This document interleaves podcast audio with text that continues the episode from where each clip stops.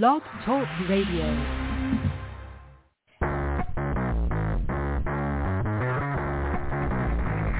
Hello and welcome to Action Radio. This is Greg Penglis coming to you from the historic district of downtown Milton on the banks of the beautiful Blackwater River.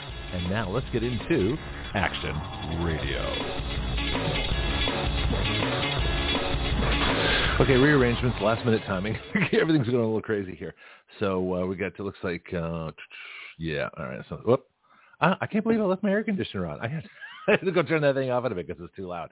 I don't know if you guys can hear it or not, but uh, there's always, every once in a while, there's something I forget to do on the show. And today crazy because our, our first uh, guest uh, canceled, and I had to uh, do a little bit of scrambling here. I've been sort of rearranging all the websites and getting everything organized. Okay, if it's only going to go on for a short time, that's okay. But if it gets bad, I'll just play a commercial, run out, turn off my air conditioner, and come running back again because that's what we do here.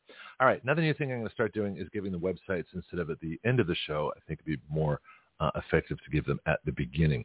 So, and I'm going to make a little promo on this. I don't have to keep saying the same thing every day uh, because it's the same information every day, but it's good for you uh, to know, uh, especially our new listeners. As we have people coming and going around the world all the time, and I have no idea how to how to track any of that. I just see numbers on a board. First of all, our website here is blogtalkradio.com slash citizen action. You can get live shows, podcast shows, and please share all our shows. Our bill writing site is writeyourlaws.com. That's W-R-I-T-E-Y-O-U-R-L-A-W-S, writeyourlaws.com. This is where anyone can write a bill and start the process of it becoming law. Our paid and free subscription column is at gregpenglis.substack.com. Please consider a paid subscription of $5 per month or greater. And I appreciate it. Contributions, please go to givesendgo.com slash action radio. We have over 20 Action Radio Facebook groups. You can use the search window uh, in Facebook by putting in Action Radio. My public email is greg at writeyourlaws.com, and please contact me about advertising on Action Radio and uh, and, and beat the coming rush because once we break out nationally, the show is going to be huge. Anyway, so I'll put that in a little uh, promo with music and, and, make it sound a whole lot more fun than just uh, reading it dry. All right, so the thing uh, that I wanted to do is I, I changed, totally changed my show around this morning. Um, is this wonderful court case? Um, this Judge Doughty, and I hope I'm pronouncing it right. I heard someone else pronounce it Doughty. It's D-O-U-H, D-O-U-G-H-T-Y. Uh, usually the southern name around here is Daughtry, but there's no R in there, so it's Doughty. it was interesting. But the guy's incredible. Uh, it's just an amazing um, uh, court decision that bring over. Of course, you know, most people are going to read what everybody else says about it. And you know me, I like to go to the original source wherever possible. And so I'm going to start going through the case uh, today. And I've gotten up to uh, about page 84 of 155. Uh, so I'll probably do part two tomorrow. But we'll start at the beginning and uh, go through this. So this is the uh, uh, this is the actual case. Uh, this is the actual memorandum. So in other words, it's not done yet. There's a class action lawsuit. Um, so I want to join it. I mean, I really, you know, we're so censored here. I mean, I kind of joke about this, but it's really true.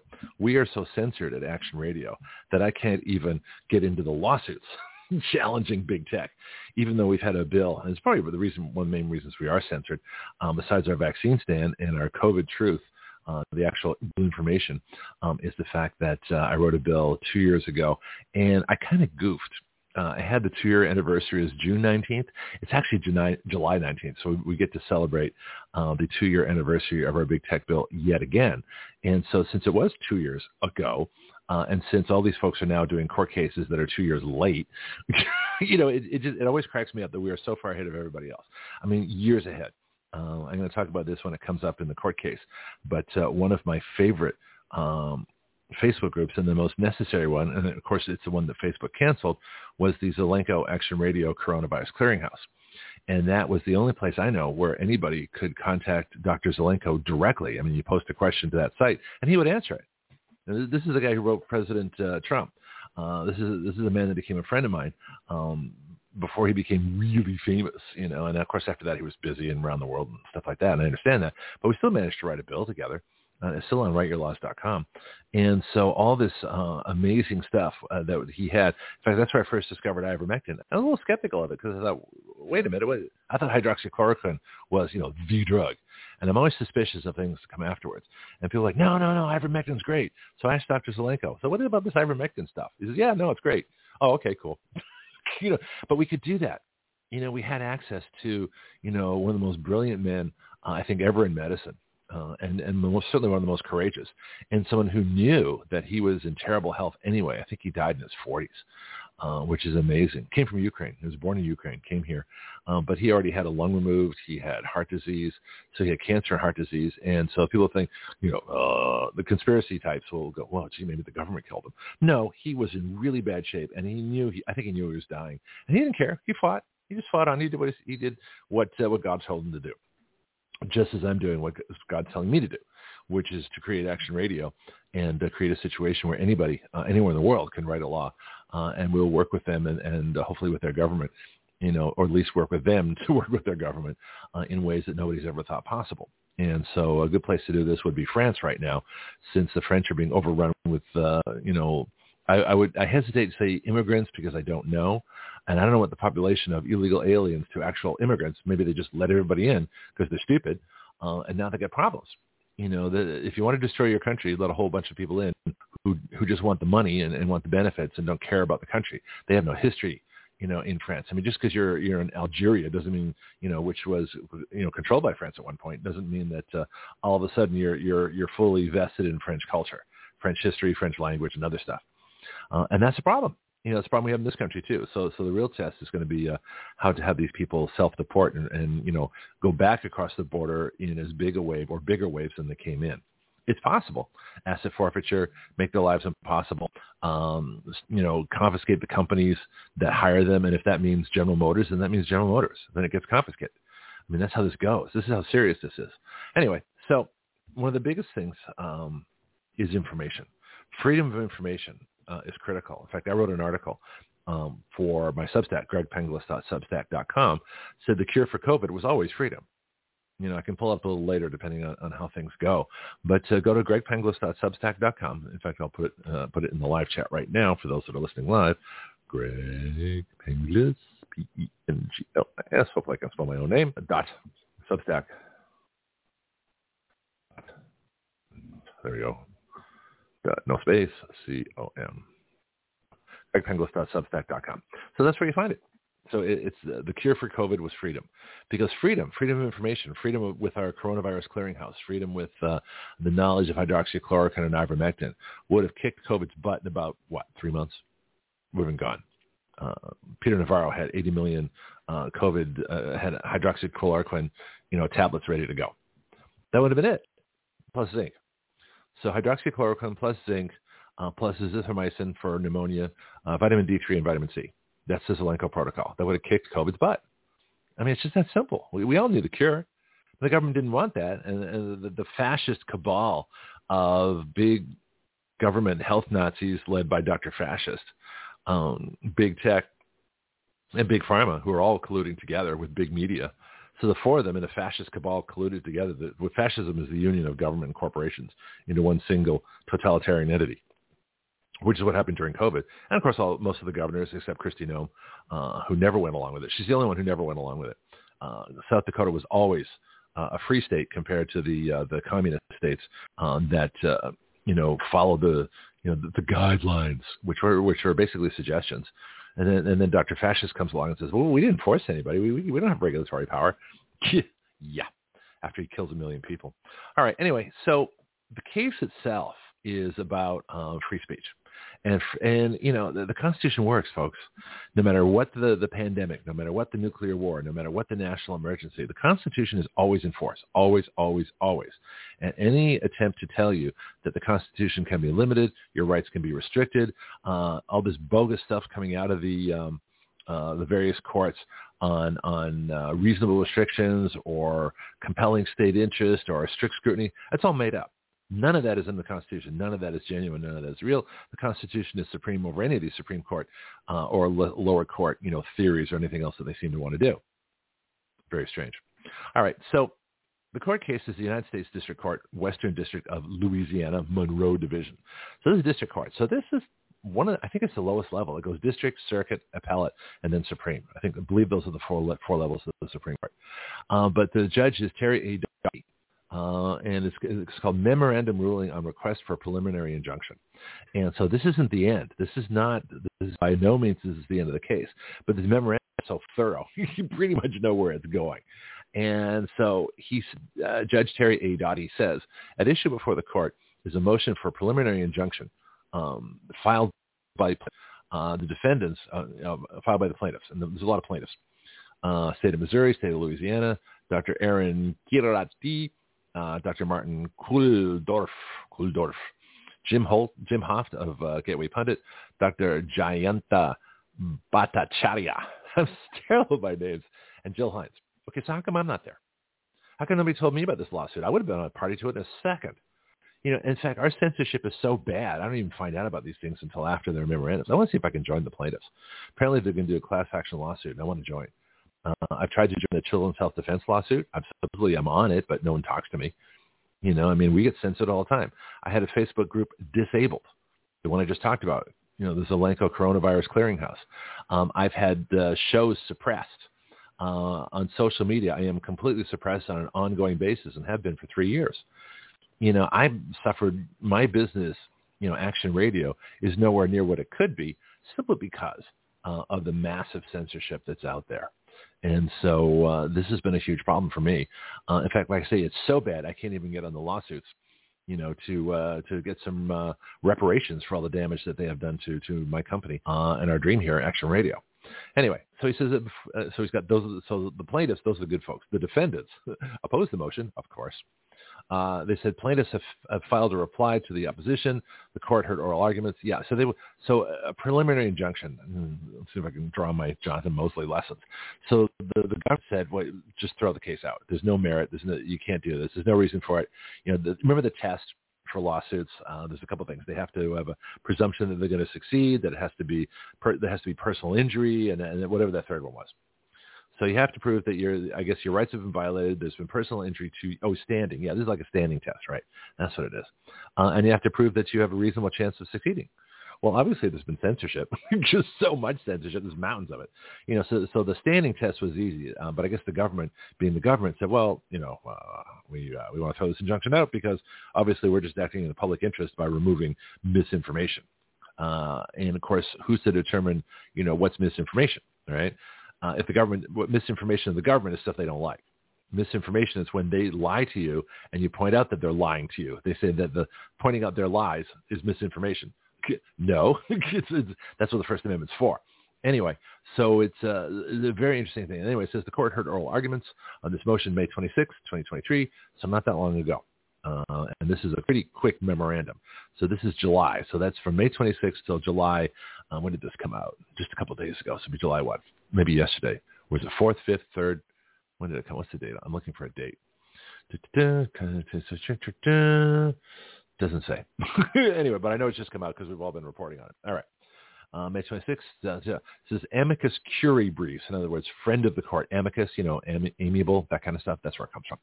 Amicus curiae Briefs have been filed in this proceeding on behalf of Alliance Defending Freedom, the Buckeye Institute, and the Children's Health Defense. Oh, maybe I am in. Oh, if it's Children's Health, if it's Children's Health Defense, maybe I am in on this lawsuit. Good, because I talked to uh, uh, some folks that uh, that put me in there. So let's let's double check. Anyway, there's a whole list of defendants. I'm not going to go through them all. It's most of the the illegal Brandon insurrection. The problem is he doesn't call it the illegal Brandon insurrection, even though he does talk about the government uh, as part of the fraud. So let me just go through this. And if you have commentary, you can go on live chat. If you want to call me, 215-383-3832. I do not mind being interrupted, uh, but uh, not for long because I, I want to stick to the case because it is so fascinating. So in the introduction, he says, the first thing he does is quote Evelyn Beatrice Hall, 1906, The Friends of Voltaire. I may disapprove of what you say, but I would defend to the death your right to say it. How many people would do that? How many people would defend to the death um, your right to say something they disagree with? These days, you know, the government says, I would basically put you to death, you know, for what you say, because uh, basically doing that. Look at the January 6 people. Uh, what are they in prison for? They're political prisoners. They're, it's a thought crime. Well, they thought that the, the, the election was stolen. Well, they're absolutely right. This is what makes this all so fascinating. Anyway, um, do a quick check here.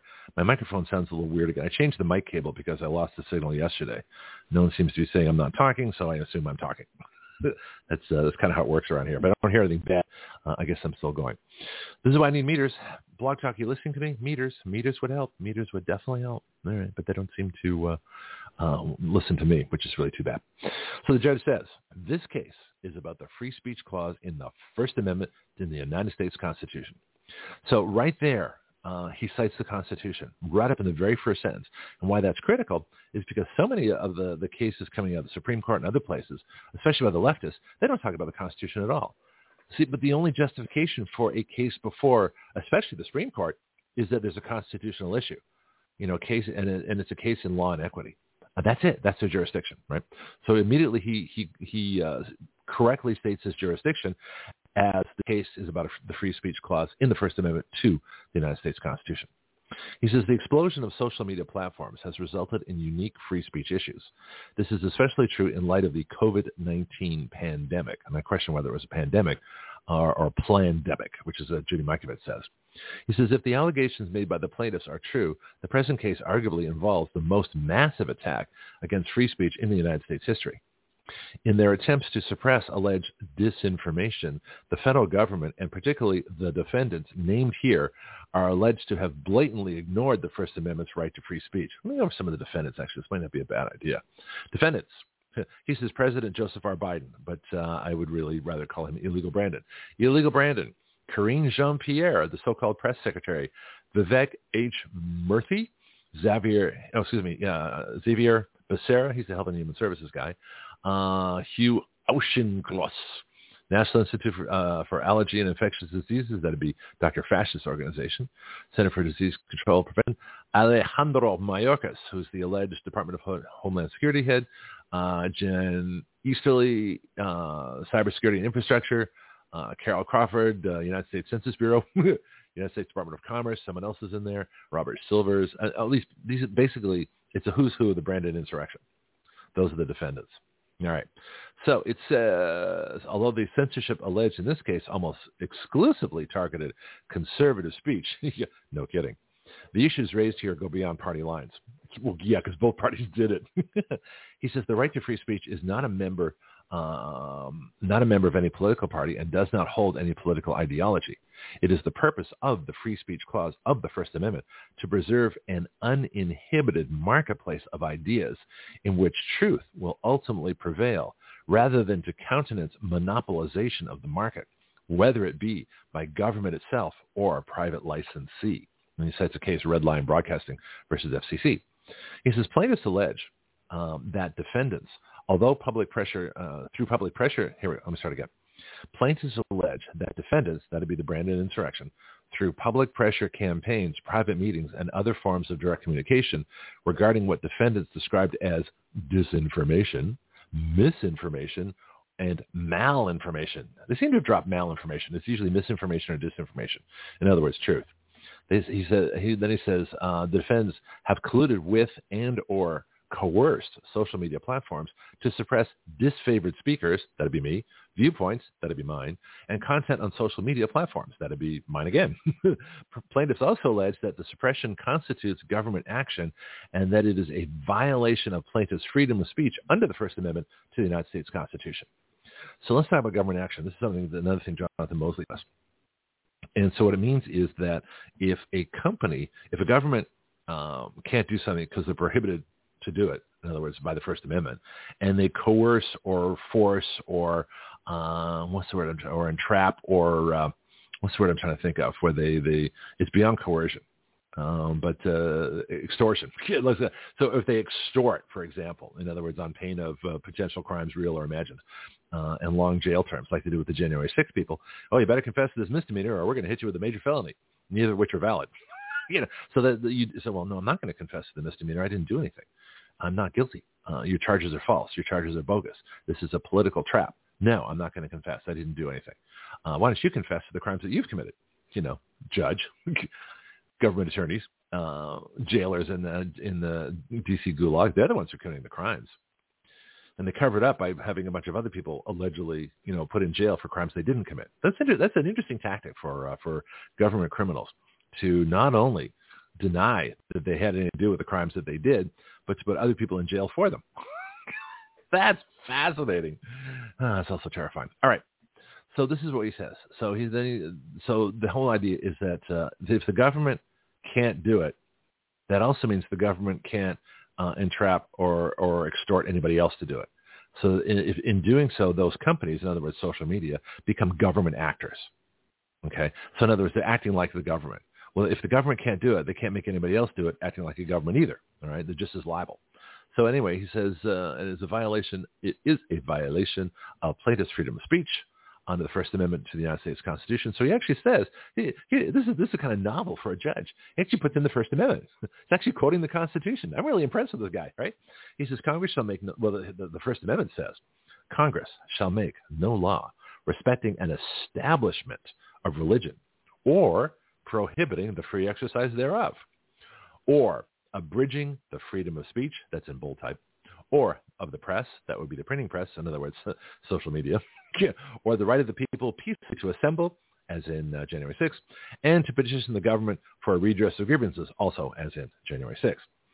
First Amendment, U.S. Constitution, Amendment 1. The principal function, and this is, this is a really great line here, uh, the principal function of free speech under the United States system of government is to invite dispute.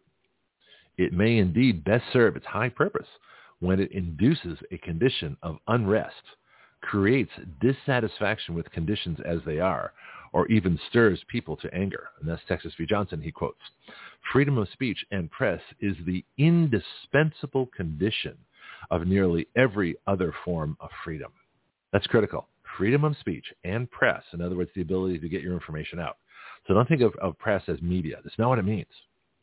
Press is the ability. Uh, remember how they used to do the printing press, right? Well, that's how all the pamphlets were written. Uh, Thomas Paine, you know, the crisis, uh, all the all the Federalist papers, the anti-Federalist papers, which are far more important than the Federalist papers because they're a lot more accurate. Um, all those original documents were done on, on, a, on a manual printing press. So the type was set, the ink was rolled on, uh, a large piece of parchment was put over it, and a, and a big wheel was was uh, pressed down, big flat, you know, piece of iron, because I don't think they had steel yet, uh, would then press the paper on the ink rolled typeset, and that's how they printed. Well, that's what they mean by the that's what the press. But that uh, but today, just as you know, the, the Second Amendment doesn't apply to muskets, you know, from 1700s, uh, the press does not apply to a manual printing press. It applies to any form of communication. So any form of communication that you use, you know, you have a freedom from government interference or government actors. So in other words, social media cannot be touched because of the First Amendment. But Greg, but Greg, but Greg, they're private companies. Yeah, so what? So are restaurants that want to segregate black people. They're private companies too. Can't do it. If you're open to the public, you got to serve the public. If you're open and you do not have a private membership, private dues, a, a private, you know, a closed system where only certain people can participate, if you're open to the public and you have social media, which is public information, then you have to be open to everybody. That's just how it works. That's what public accommodation means. Let me start again. The principal function of free speech under the United States system of government is to invite dispute. It may indeed best serve its high purpose when it induces a condition of unrest, creates dissatisfaction with conditions as they are, or even stirs people to anger. That would be Action Radio. he says freedom of speech and press is the indispensable condition of nearly every other form of freedom. The following quotes reveal the founding fathers' thoughts on freedom of speech. So I bet you didn't read this in the news. This guy actually quotes the founding fathers in his court case. This is phenomenal. Here's one from George Washington, March 15, 1783. For if men are to be precluded from offering their sentiments on a matter which may involve the most serious and alarming consequences that can invite the consideration of mankind, reason is of no use to us. The freedom of speech may be taken away, and dumb, the si- dumb and silent we may be led like sheep to the slaughter. That would be COVID-19, Dr. Fascist, and the, uh, the media, government, pharma cabal, big tech cabal too. George Washington, March 15, 1783. Here's another one. Ben Franklin. Ben Franklin. Letters of Silence, Dogood. Whoever would overthrow the liberty of a nation must begin by subduing the free acts of speech. Thomas Jefferson doesn't say when. Reason and free inquiry are the only effectual agents against error. Judge says the question does not concern whether speech is conservative, moderate, liberal, progressive, or somewhere in between. What matters is Americans, despite their views, will not be censored or suppressed by the government. Other than well-known exceptions to the free speech clause, all political views and content are protected free speech. The issues present to this court are important and deeply intertwined in the daily lives of the citizens of this country. So here's my first question. What are the well-known exceptions to the free speech clause? I don't know any. Uh, there are no exceptions to the free speech clause, okay? Um, because the, we're talking about the right of free speech, just like there are no exceptions to the Second Amendment. The right of the people to keep and bear arms is an absolute right. So here's the first mistake I found in the, in the judge's reasoning. Okay, there are no exceptions to the free speech clause. Because if the government can make exceptions, then there is no right. Because anytime the government makes exceptions, then, then it becomes a government privilege to be regulated. And a regulated government privilege is not what the Constitution says. The Constitution says it's a right, and all rights are absolute by definition. For if they not be absolute, and if the government has the infringement upon them, then they aren't rights anymore. And that's just the basic definition of a right. And so the judge is wrong. Now, the most well-known exception that's really not an exception that comes to mind is you can't yell fire in a crowded theater. And I forget which judge said that, uh, but that judge was wrong. You can, you do have the right to yell fire in a crowded theater. What's different is if you take that action. Okay, you got to separate rights from actions because they're two totally different things. We have a right to keep and bear arms, and that is absolute. The government cannot use prior restraint. They cannot touch you in advance for carrying arms, and that includes anything: magazines, high, you know, normal capacity. I almost said high capacity. Um, machine guns, fully automatic weapons. All those things are arms. You know, you can. Some people consider a battleship, you know, their arms, uh, and I would agree. Actually, it's kind of interesting. So the question, or, some, or here's the here's the really crazy question. Uh, well, does that mean that you can carry a nuclear bomb? Well, that's an interesting question. Uh, would a nuclear bomb be considered uh, arms?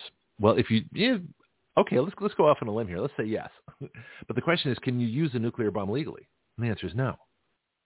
So, you, so really, because there's no possible use for it, would a reasonable person do it? Would a law-abiding citizen do it? No, because you can't use it. Okay, and I, I, imagine that the materials, the nuclear materials, are illegal themselves, and I also imagine that uh, the uh, centrifuge, you know, to create the enriched uranium to create a nuclear bomb, that's probably illegal too. Okay, so for, for so so asking whether you can carry a nuclear bomb is a ridiculous question. It is a moot question. It doesn't matter. So let's go back to the other things. Battleship. Can you carry a battleship? Well, actually, there were private battleships uh, used in the War of 1812. So yes, you can. The government bought them, I think. You know, so can you can you carry battleships? Yeah. Can would those be things? How about a tank? Can you carry a tank? Sure. If the government's using tanks against you, it's perfectly valid. But where are you going to legally use a tank? So that's the question. So the question is both the right, which is absolute, the use, which is not, because uses always come under legal and illegal, and so does free speech. So in other words, back to our example of the, uh, you know, can you yell fire in a crowded theater? Well, yes, if there's a fire, of course you can't. That would be stupid not to. So like I said, I've used this example before. Imagine some idiot who has in their head, you can't yell fire in a crowded theater. Okay? Well, what if there's a fire? Well, I don't know. Yes, you can. Okay? So can you yell fire in a crowded theater when there isn't a fire? No. you know, especially if people are injured or killed by you doing that. So now you're you're responsible. That's called uh, what criminally negligent homicide or manslaughter. If you do an act that's that stupid, you know, and so so free speech is absolute. But once you speak, what you speak comes under legal and illegal uses, and that's the difference. So the use, the action, is different than the right. The right is the firewall against government. The action is what you are personally responsible for because you did it. You took the action. So in other words, the government cannot stop you from lawful action. Okay? Um, but they can, if you've taken unlawful action, yeah, then they can go after you. But they can't go after you ahead of time. That's why red flag laws are illegal because that's prior restraint. You cannot be restricted for what the government thinks you might do in the future, maybe. That's prior restraint. That's illegal. That's what the Constitution says.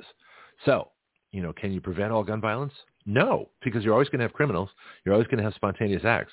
I mean, even in the, the most restrictive countries, they still have violence. They just use different things. Baseball bats, bottles, you know, motorcycle chains. I mean, who knows? Anything can be a weapon. Screwdrivers. You know, so anything can be a weapon. You know, but what it comes down to is can the government touch your right to keep and bear arms? And the answer is no. But if you use those arms illegally, can they touch you then? Absolutely. That's the difference. All right. So let's go back to uh, this here. He says the issues presented to this court are important and deeply intertwined in the daily lives of the citizens of this country. Factual background. So I'm going to take a quick break right now, play something, you know, mute myself and uh, and turn off my air conditioner. Uh, I hate doing it because it's really nice to have it, but uh, it is now 7:29. I'll just make a little note here to myself, 729 break. This makes it a lot easier to do the show notes afterwards if I actually write down what we're doing as we're doing it. Yeah, so let's play this, and I'll be right back. Greg Penglis here for my book, The Complete Guide to Flight Instruction. Everyone at some point in their life wants to learn how to fly. Few try. Even fewer go on to get a license. I believe a major reason for that is how we teach people how to fly. My book is designed to help you navigate the flight training system, but it's so much more than that. It really describes an entirely new way to teach flying. So if you've never tried a lesson or got discouraged in your training and quit for any reason, this book can help you. Don't be a rope pilot who just follows procedures. Be a thinking pilot who makes great decisions, who understands all the reasons why we do what we do. You can incorporate these principles into your own flight training at any time. The Complete Guide to Flight Instruction is featured on the Action Radio with Greg Penglis Facebook page and is available from Amazon.com.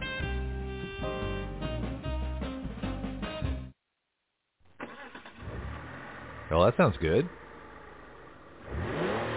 Even better. Okay, how about your car?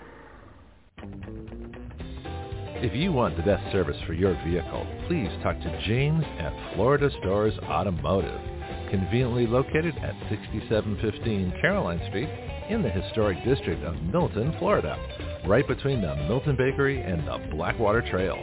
Whether you need an oil change or an entire engine replaced, this is the place.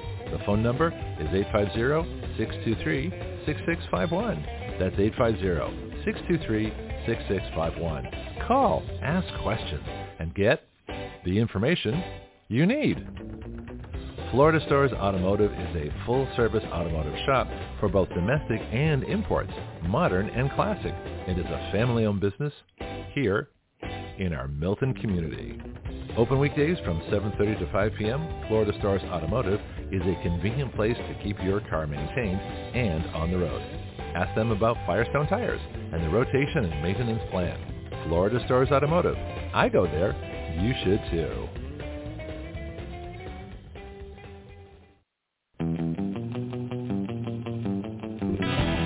Action Radio part of the ADHD radio network, the ultimate free speech zone. We the people give our consent to be governed through writing the laws by which we are governed and have the power through juries to nullify the laws by which we do not consent to be governed. At Action Radio, we don't report the news. We are the news. Every other show reports what has happened. We talk about what can happen. From the questions no one has thought to ask, to the answers no one has thought to consider, to the actions no one has dared to take. That is Action Radio.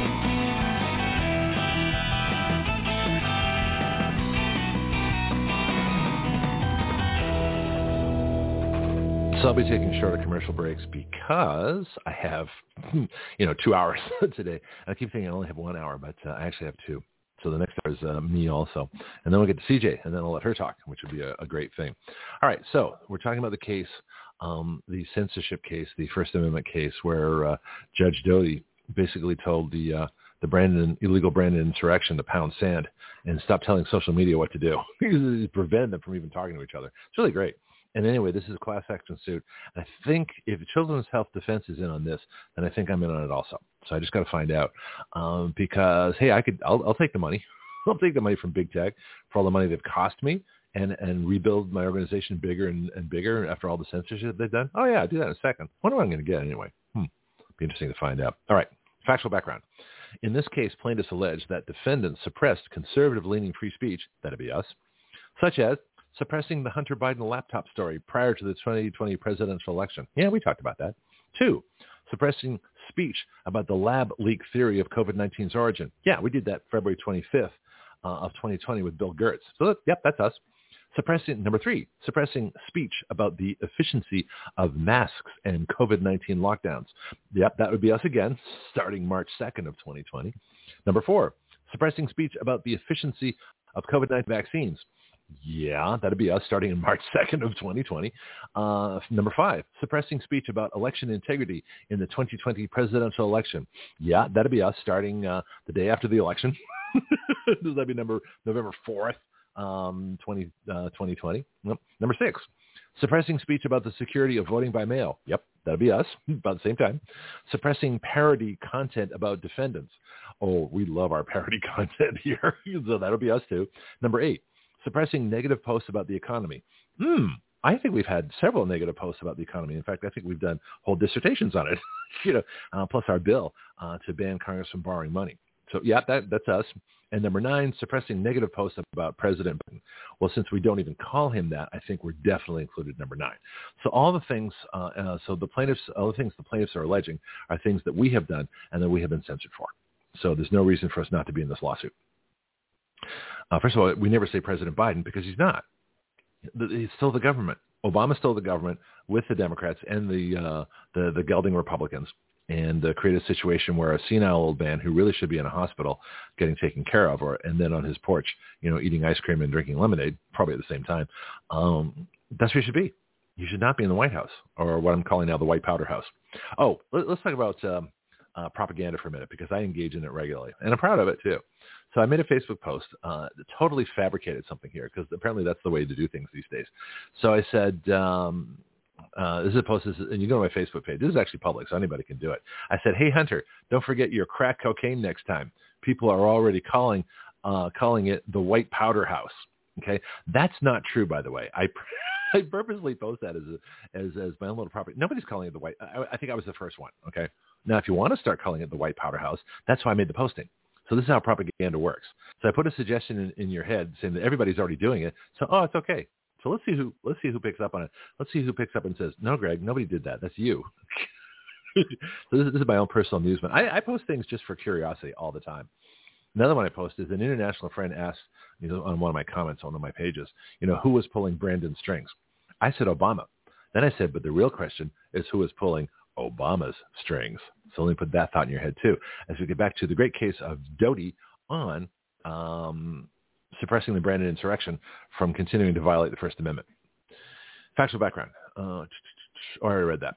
Get down. Plaintiffs Bhattacharya and Kulldorff are infectious disease epidemiologists and co-authors of the Great Barrington Declaration, henceforth referred to as the GBD, meant to be confused with CBD, which is something entirely different. The GBD was published on October 4th, 2020. You guys were late to the party. We were already there in February. Uh, the GBD criticized lockdown policies and expressed concern about the damaging physical and mental health in, health impacts of lockdowns. Hmm.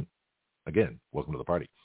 They alleged that shortly after being published, the GBD was censored on social media by Google, Facebook, Twitter, and others, which is, of course, why we went over it in great detail. Uh, Bhattacharya and Kulldorff further alleged on October 8th, October 8th, 2020, four days after publishing the GBD, Dr. Francis Collins, Dr. Fascist, well, they call him Dr. Fauci, and Cliff Lane, not sure who that is, pr- proposed together a, quote, takedown of the GBD and followed up with an organized campaign to discredit it. Yeah, that I do remember. Dr. Kulldorff allegedly, uh, additionally alleges that he was censored by Twitter on several occasions because of his tweets with content such as thinking everyone must be vaccinated is scientifically flawed. Well, uh, thinking everyone must be vaccinated is scientifically flawed. We've done that a bunch of times with Dr. Zelenko himself on the show uh, in August of 2020 before he passed away, uh, I think in 2021. Or is it 2022? Maybe it's 2022. I'm not sure. I'll have to go back and check. But oh, bless that man. All right. Anyway, um, it's just fascinating all these things that they're talking about. They did, we did, and something. Maybe I sound like I'm blowing my own horn too much, but it, it's just it, it's frustrating to me on a continual basis that things that these folks, you know, get credit for are things that were done months after we did them. And so, yeah, I'm a little upset, a little frustrated because I know damn well that we should be one of the prominent defendants, uh, excuse me, plaintiffs in this lawsuit. And why we're not, I don't know. We've got examples of all this stuff, not just one or two. You know, these plaintiffs are alleging we we were we did all of it and we were affected by all of it. Uh, Twitter, for example, uh, I mean, I think I've gained three followers since 2020 on Twitter. Three. I post my show every day. You would think just out of curiosity, random curiosity, we'd have several thousand, maybe several tens of thousands of what we do because nobody else does it. I mean, our show titles are incredible uh, and our shows are incredible. So how, how is it that I've only gotten three followers? You know how many people see my tweets uh, for shows? One, two, maybe three. That's insane because when I post it, it's prime time of the day. You know, you would think that people would just be a little more curious than that. So that's suppression. So Twitter is still suppressing us. Facebook, my reporters regularly report that when they post the shows, they have a tiny, tiny fraction of the people see it who see the rest of their posts. Oh, guess what? So we're targeted. We're shadow banned. That's called shadow banning.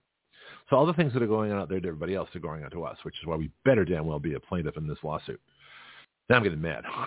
Sorry. Next one, plaintiff Hill, uh, Jill Hines, excuse me, plaintiff Jill Hines is the co-director of Health Freedom Louisiana, a consumer and human rights advocacy organization.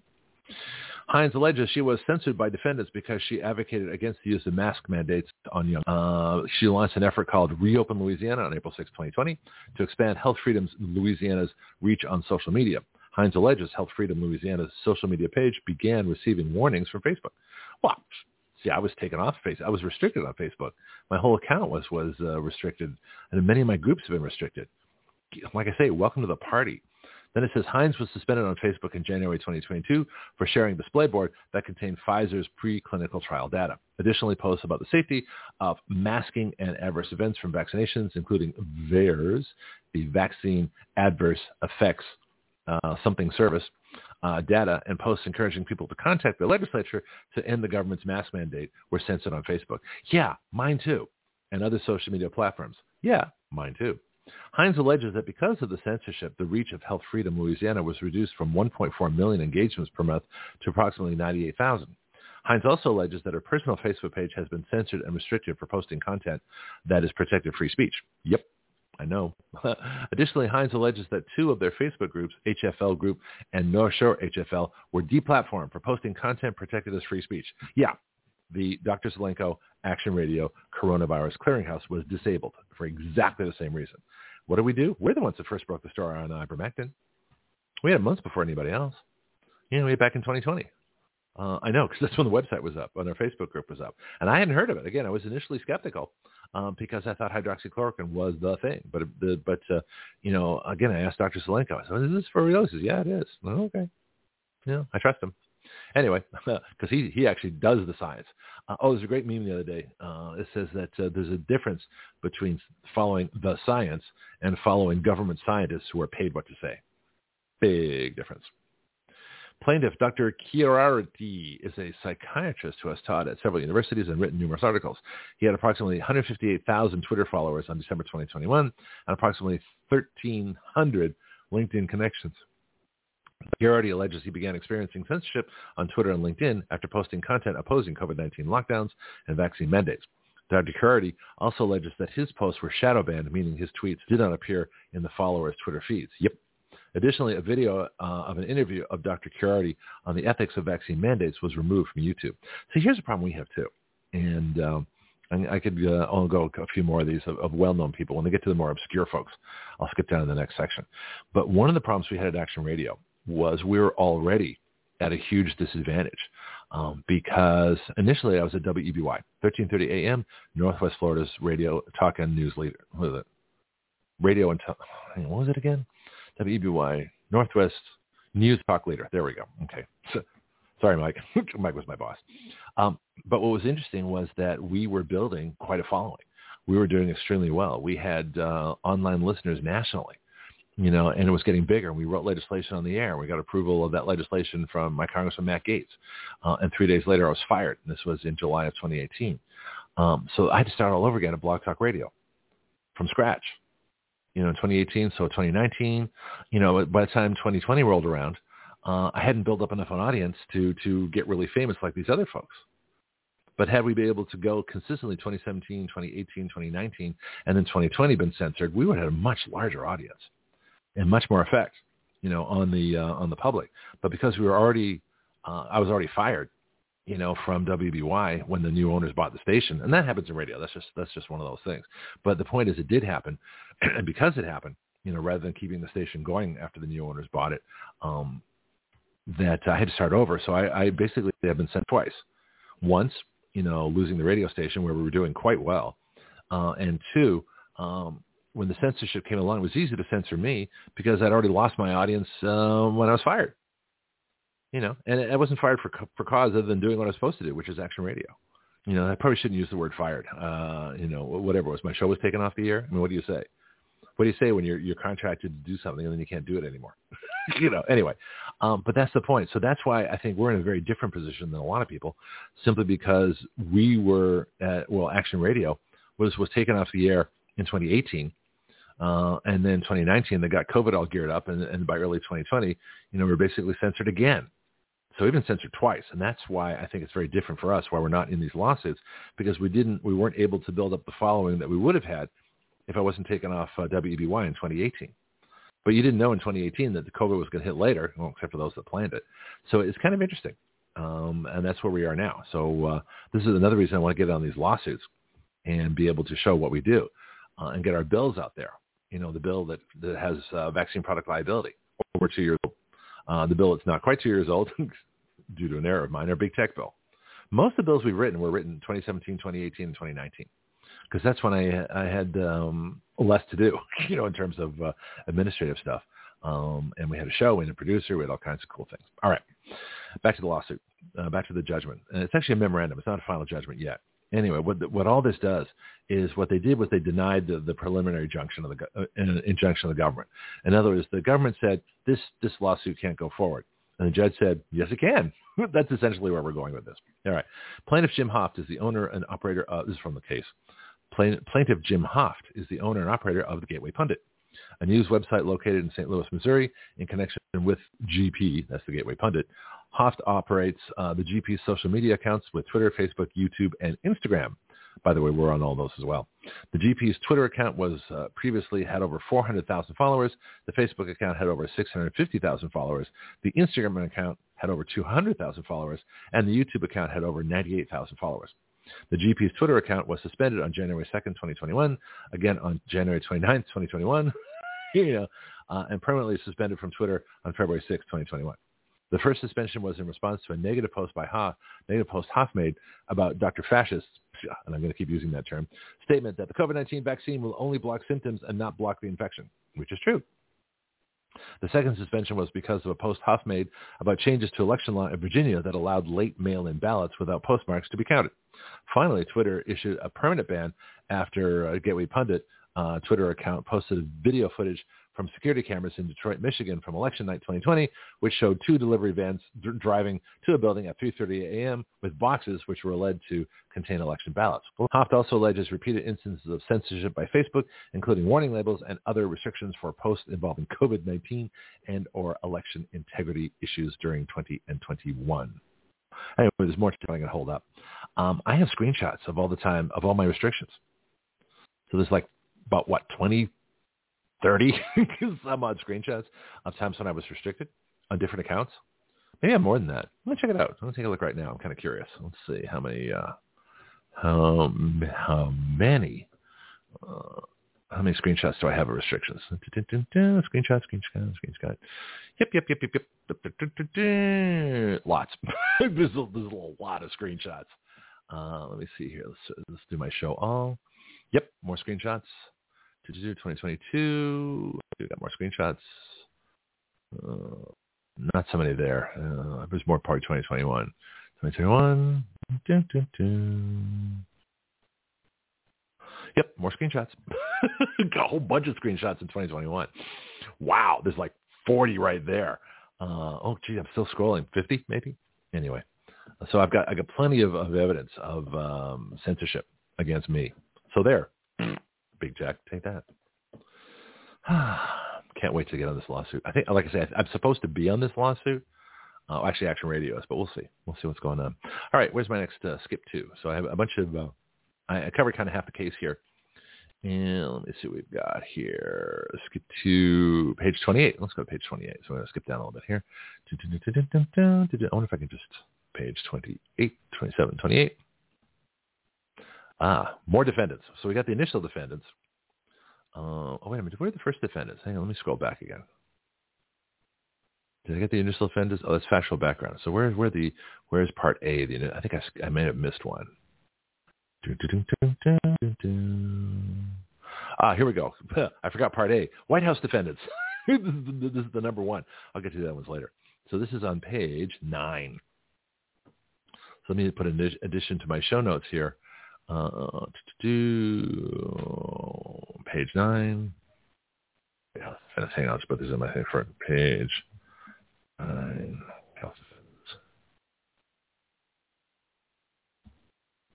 One thing I'm going to spell is the word defendant. There's an A in it. Who knew? Save that. Move on. Get back to the case. White House defendants, page 9.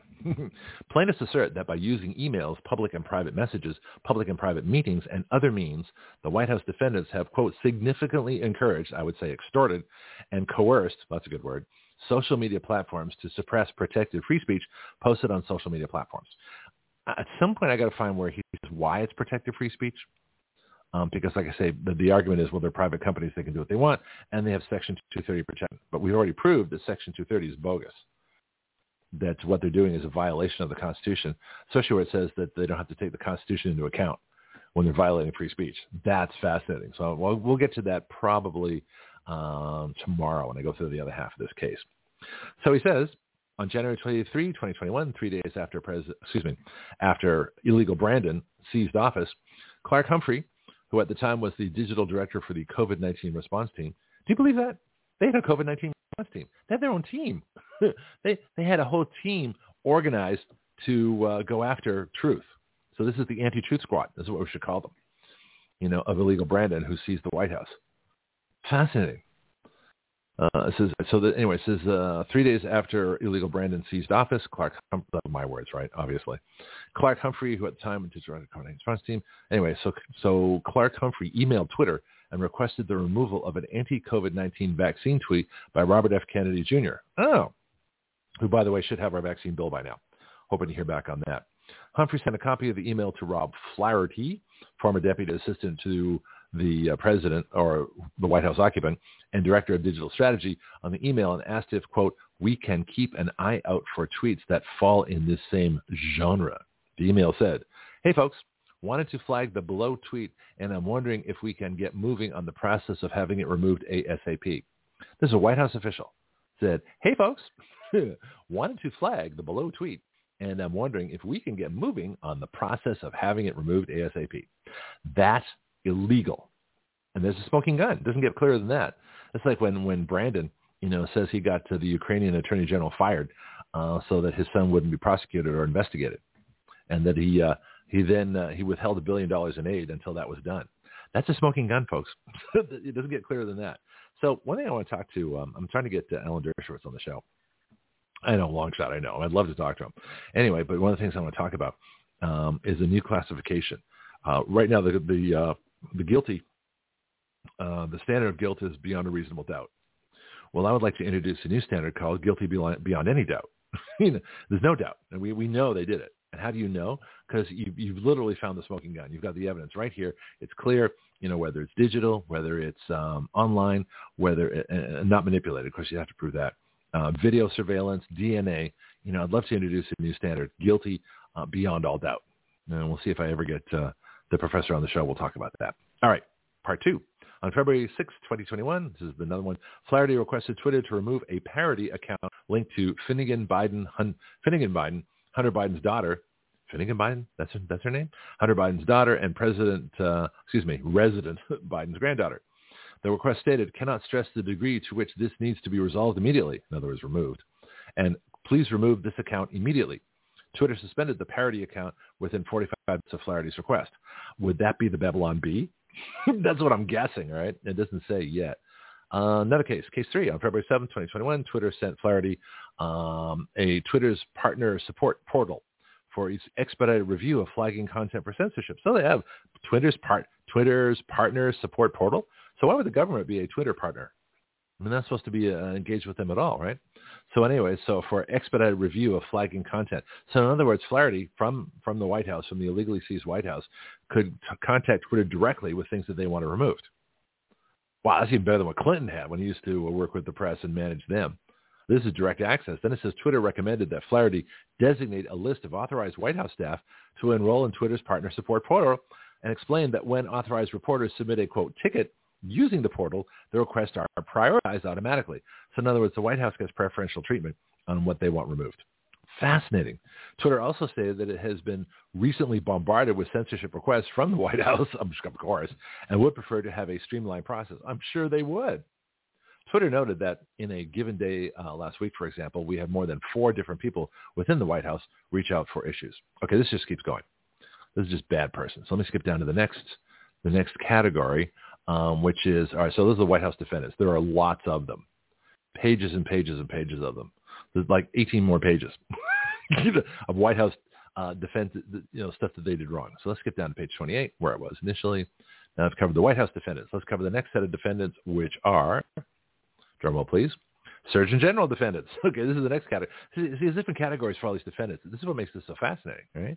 Uh, it's just incredible uh, the way this goes. So, Surgeon General defendants.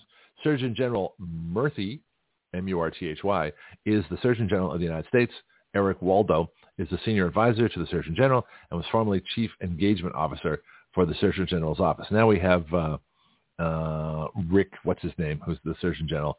You know, the guy dressing up as a woman who's pretending to be trans, who's uh, not has probably knows nothing about health. They, I don't even know if he's a, if he's a, if he's a doctor. Who knows? Maybe. You know, I'd love to know where they graduated in the medical school class. Anyway, so Waldo's deposition was taken as part of the allowed preliminary injunction related discovery in this matter. Hmm. Waldo, this would be Eric Waldo, senior advisor to the General, was responsible for maintaining the contacts and relationships with representatives of social media, media platforms. Why did he have contacts and relationships with social media platforms? That's the first question. Then it says Waldo did pre-rollout calls with Twitter, Facebook, and Google YouTube before the Surgeon General's health advisory on misinformation was published on July 15, 2021. So pre-rollout calls. So in other words, they, they prepped social media on what was going to happen before it happened. That's how they all knew about it, right? This is Waldo admitted that Murphy, Murthy used his office to directly advocate for social media platforms to take stronger actions against health, quote, misinformation, and that those actions involve putting pressure on social media platforms to reduce the dissemination of health misinformation. In other words, life-saving information. That's what they're really saying, right? But they won't say that. Surgeon General Murthy's message was given to social media platforms both publicly and privately. Isn't that interesting? I wonder what they did publicly. Yeah, uh, I mean, how many times have you seen, you know, ads? The vaccine was safe and effective. How many how many times have you seen PSAs other than ours that the vaccine is not safe and effective? Well, let me play you ours. So this is something you'll never hear on, on national media, but uh, we made it. And there's a couple couple things wrong. Dr. Judy Mikovits pointed out to me that there is help now for those that have been vaccine injured. Uh, there are ways to remove blood clots. There are the things you can do. You can use various products to get this uh, spike proteins down, boost your immune system and other stuff. But for a long time, I made this two years ago, three years ago. Let's look it up. Actually, let me look it up right now. I wonder how old this one is. So the way I find it, hopefully this isn't going to screw up my show, um, is I'm just going to look up PSA. It should have a date on it when I did it. Do, do, do, do, do, do. No, actually it doesn't. Look at the, the music section where I put all my stuff. I'll check it out later. All right, let me let me get rid of that just so I don't screw up my show. I don't do too much memory for my computer; it gets upset. Anyway, it's been at least a couple of years. So I'm play what I used to like um, before the COVID vaccine came out. This is Greg Penglis for Action Radio. You've all heard those ads for people who have suffered medical or health tragedies which say you may be entitled to compensation. But if you have suffered injuries or crippling diseases or medical procedures that went horribly wrong, it's not the compensation you need, it's the knowledge you should have had before the condition you suffer from now. So that you are never in that position in the future, I strongly recommend that you do not get any COVID vaccines. Get informed. Do your own research. For 99.97% of Americans, your natural immunity will give you at worst only moderate symptoms of COVID. If you've already had COVID, it's virtually impossible to get it again. There are effective cures for COVID which will get you completely over the virus. There is no cure for the COVID-19 vaccines. Once you start down the road of DNA modification, there is no going back. So I used to broadcast that quite a bit. Uh, some of it has changed as I got new information, so I always have to correct I don't want to ever be accused of misinformation. I always want to have the truth going out. Uh, there are things you can do for the COVID uh, uh, vaccine. There are ways you can minimize the effects of it. I don't know if you can ever truly, you know, make it completely go away, but you can certainly, you know, greatly reduce the effect. Uh, I don't know if it's impossible to get COVID again after you've had it. I know it's very possible after you've had the, the COVID shots to get it again because most of the people who get COVID now are people that got uh, got the jab. Uh, that is known. Um, so, but I, uh, just my own personal example, I had COVID early January 2020. You know, had a really bad cough for a couple of weeks. Uh, tried to work through it, didn't work. Got a couple of days rest. I was fine. You know, a couple of days after that, you know, I was I was heading back to normal. I had about three days. So two days of rest, and about three days of uh, kind of taking it easy. I was fine. No medicine, no nothing.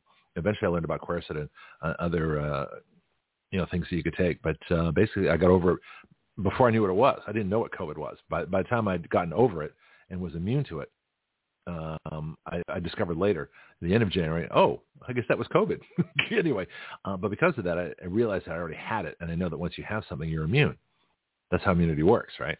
And so I didn't never even thought about wearing a mask. I never thought about not going into public.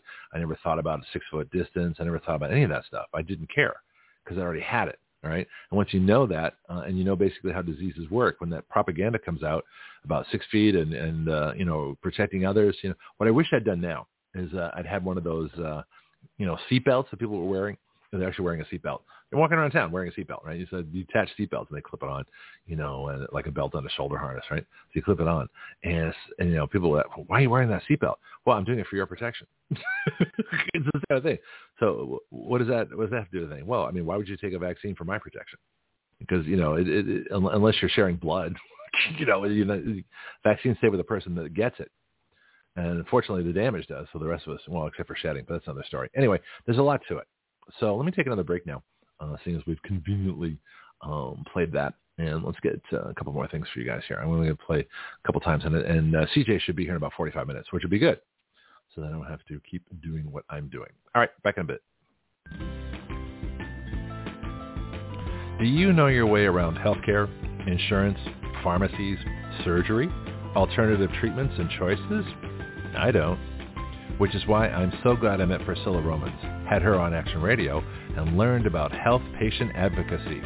She is the founder of Graith Care. And now as an affiliate of Graith Care, we are proud to offer through our discount code, WYL, which stands for Write Your Laws, a 10% discount. Graith Care saves you both time and money. They provide medical advocacy, consultation, advice, and recommendations nationwide.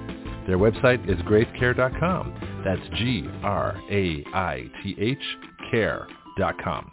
You can email them at graithcare.adm at gmail.com or call them at 469-864-7149. That's 469-864-7149. Graith Care, better health through better knowledge and advocacy. And if you want to become a sponsor, this is how you do it.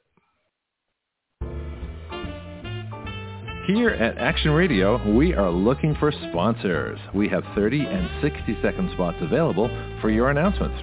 And we have three minute live call-ins to talk about your products and services available. Action Radio is the next evolution beyond talk radio. Join us and let us help your business evolve. Think about being a sponsor of the future and not just a listener and help us help your business grow as you help us plunge headlong into breaking new ground here on Action Radio every day.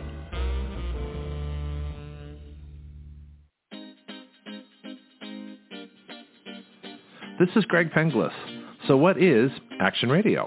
It is a radio show with its own citizen legislature. That's you, the listener. It is a fully interactive system of listeners, expert guests, social media, writing bills, legislator input, bill submission, lobbying, and citizen action. Action Radio is the future of talk radio using all the available technology in one completely integrated new system.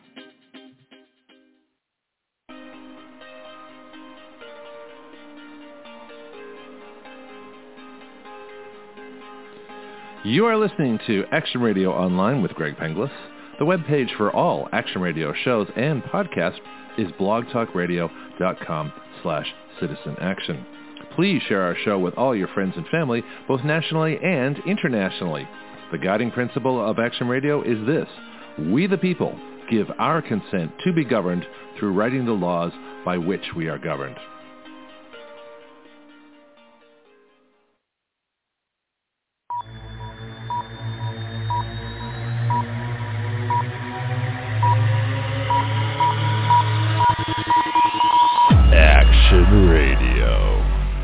Dangerously cool. See all the fun we have around here? I feel like I'm talking to myself. Hopefully, well, Marco hasn't checked in. No calls, no nothing. It's kind of interesting. So either I'm completely broadcasting, uh, everything's going fine, or nothing's working. I haven't quite haven't quite decided yet. All right, let's get to the next set of defendants here in our uh, in our uh, case here of uh, Terry Doughty, uh, the judge that uh, just slammed the the Brandon insurrection for illegally uh, not only violating the First Amendment, but uh, turning a bunch of companies uh, into uh, state actors and forcing them to the government's will to censor things the government doesn't want out there. I mean, that's the whole purpose of the First Amendment to ensure that this doesn't happen. And if it does, then we need to have uh, the First Amendment, uh, we need to have the courts do something about it. So this is a perfectly valid um, use of, of the judiciary, not just because you know I agree with it, which I do, but because he's doing it within the Constitution. He's not he's not interpreting the Constitution. There's no place where he says, "I think the Constitution means this." That doesn't happen anywhere that I've read so far. And I don't think it's going to happen as I go through it. He's quoted the First Amendment verbatim. He's used the First Amendment. He's explained the First Amendment. He's talked about the defendants. He's talked about the plaintiffs. He's doing everything right. Okay? So this is where the judiciary is doing its proper thing. So this memorandum, you know, blocking uh, the government from acting illegally is the right thing to do. It is a check and balance on the system. But this is a case that arises under the Constitution, obviously the First Amendment. It is a case in law and equity, case in both actually. It's a case in law because it's a violation of rights, and it's a case in equity because a lot of us can't make money. You know, this is why I have to ask for sponsors. This is why I'm having trouble finding sponsors because I don't have anywhere near the reach. So this has affected me, you know, both in law, my free speech rights, and in equity, the money that I didn't make because because I couldn't get out there because I've been suppressed on social media. So I understand exactly how this works, but it is fully, fully justifiable under Article 3, under the federal court system of what they can and can't do. So Congress created the courts, which is allowed under the Constitution, the inferior court. They created the district courts. This judge is following the Constitution. This judge is following their oath of office. They are not interpreting the Constitution. They're not making stuff up. They're not using judicial review to uh, uh, do anything other than stop the government from doing something illegal, which they can do. Now, if you start recommending a policy and saying the government can only do this, this, this, and this, that's, that's, that would be beyond the scope of uh, Article 3 authority. He's not doing that. He's just saying the government cannot do. They cannot, uh, they are blocked from contacting social media uh, for the purpose of uh, suppressing free speech. Pretty cut and dried. So that's the line, and that's the difference between a constitutional decision and one where usually a leftist court just makes stuff, makes stuff up and, and, quote, interprets, in other words, puts their own meaning to what they want the Constitution to say rather than what it does say. Because you don't have to interpret it. It's pretty straightforward. Section B, page 28 of the court decision, Surgeon General Defendants.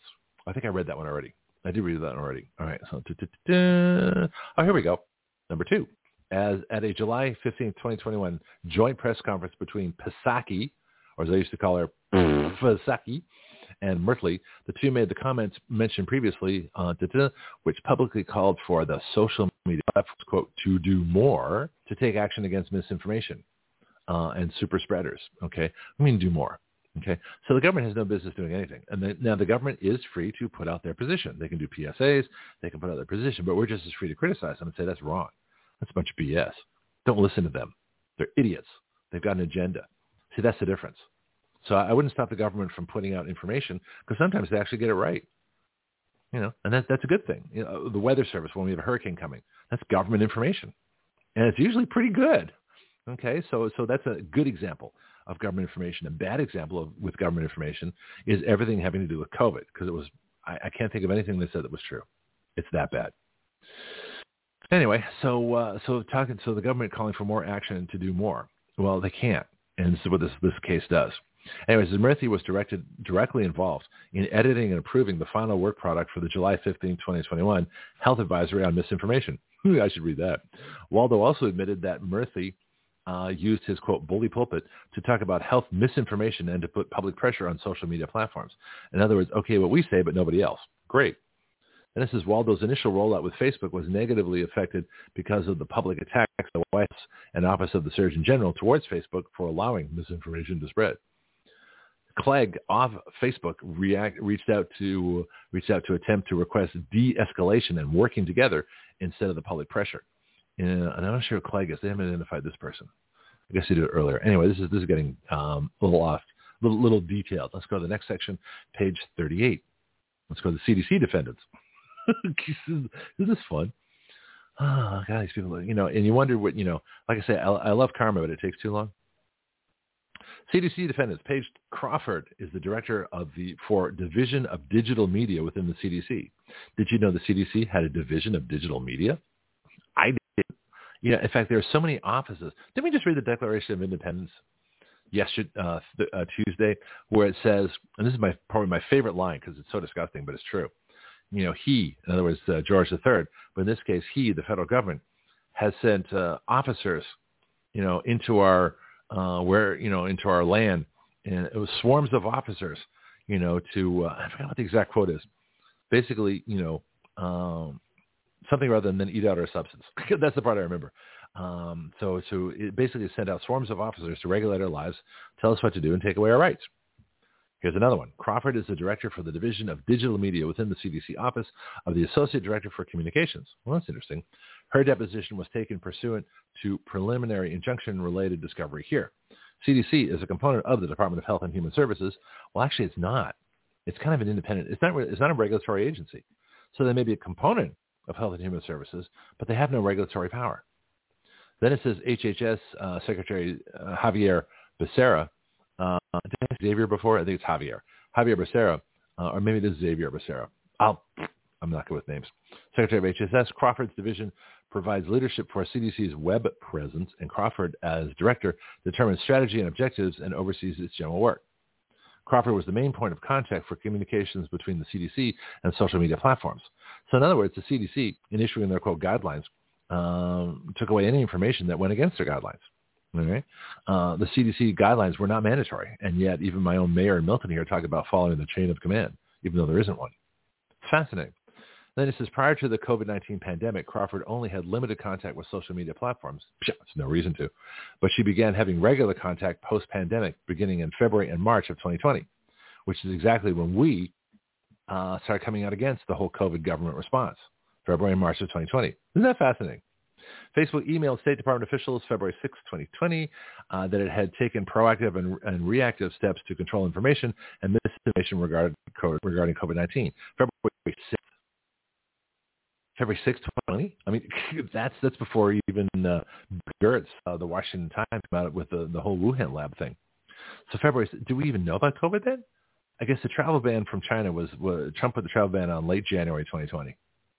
And by February 6th, the State Department's already contacting um, social media.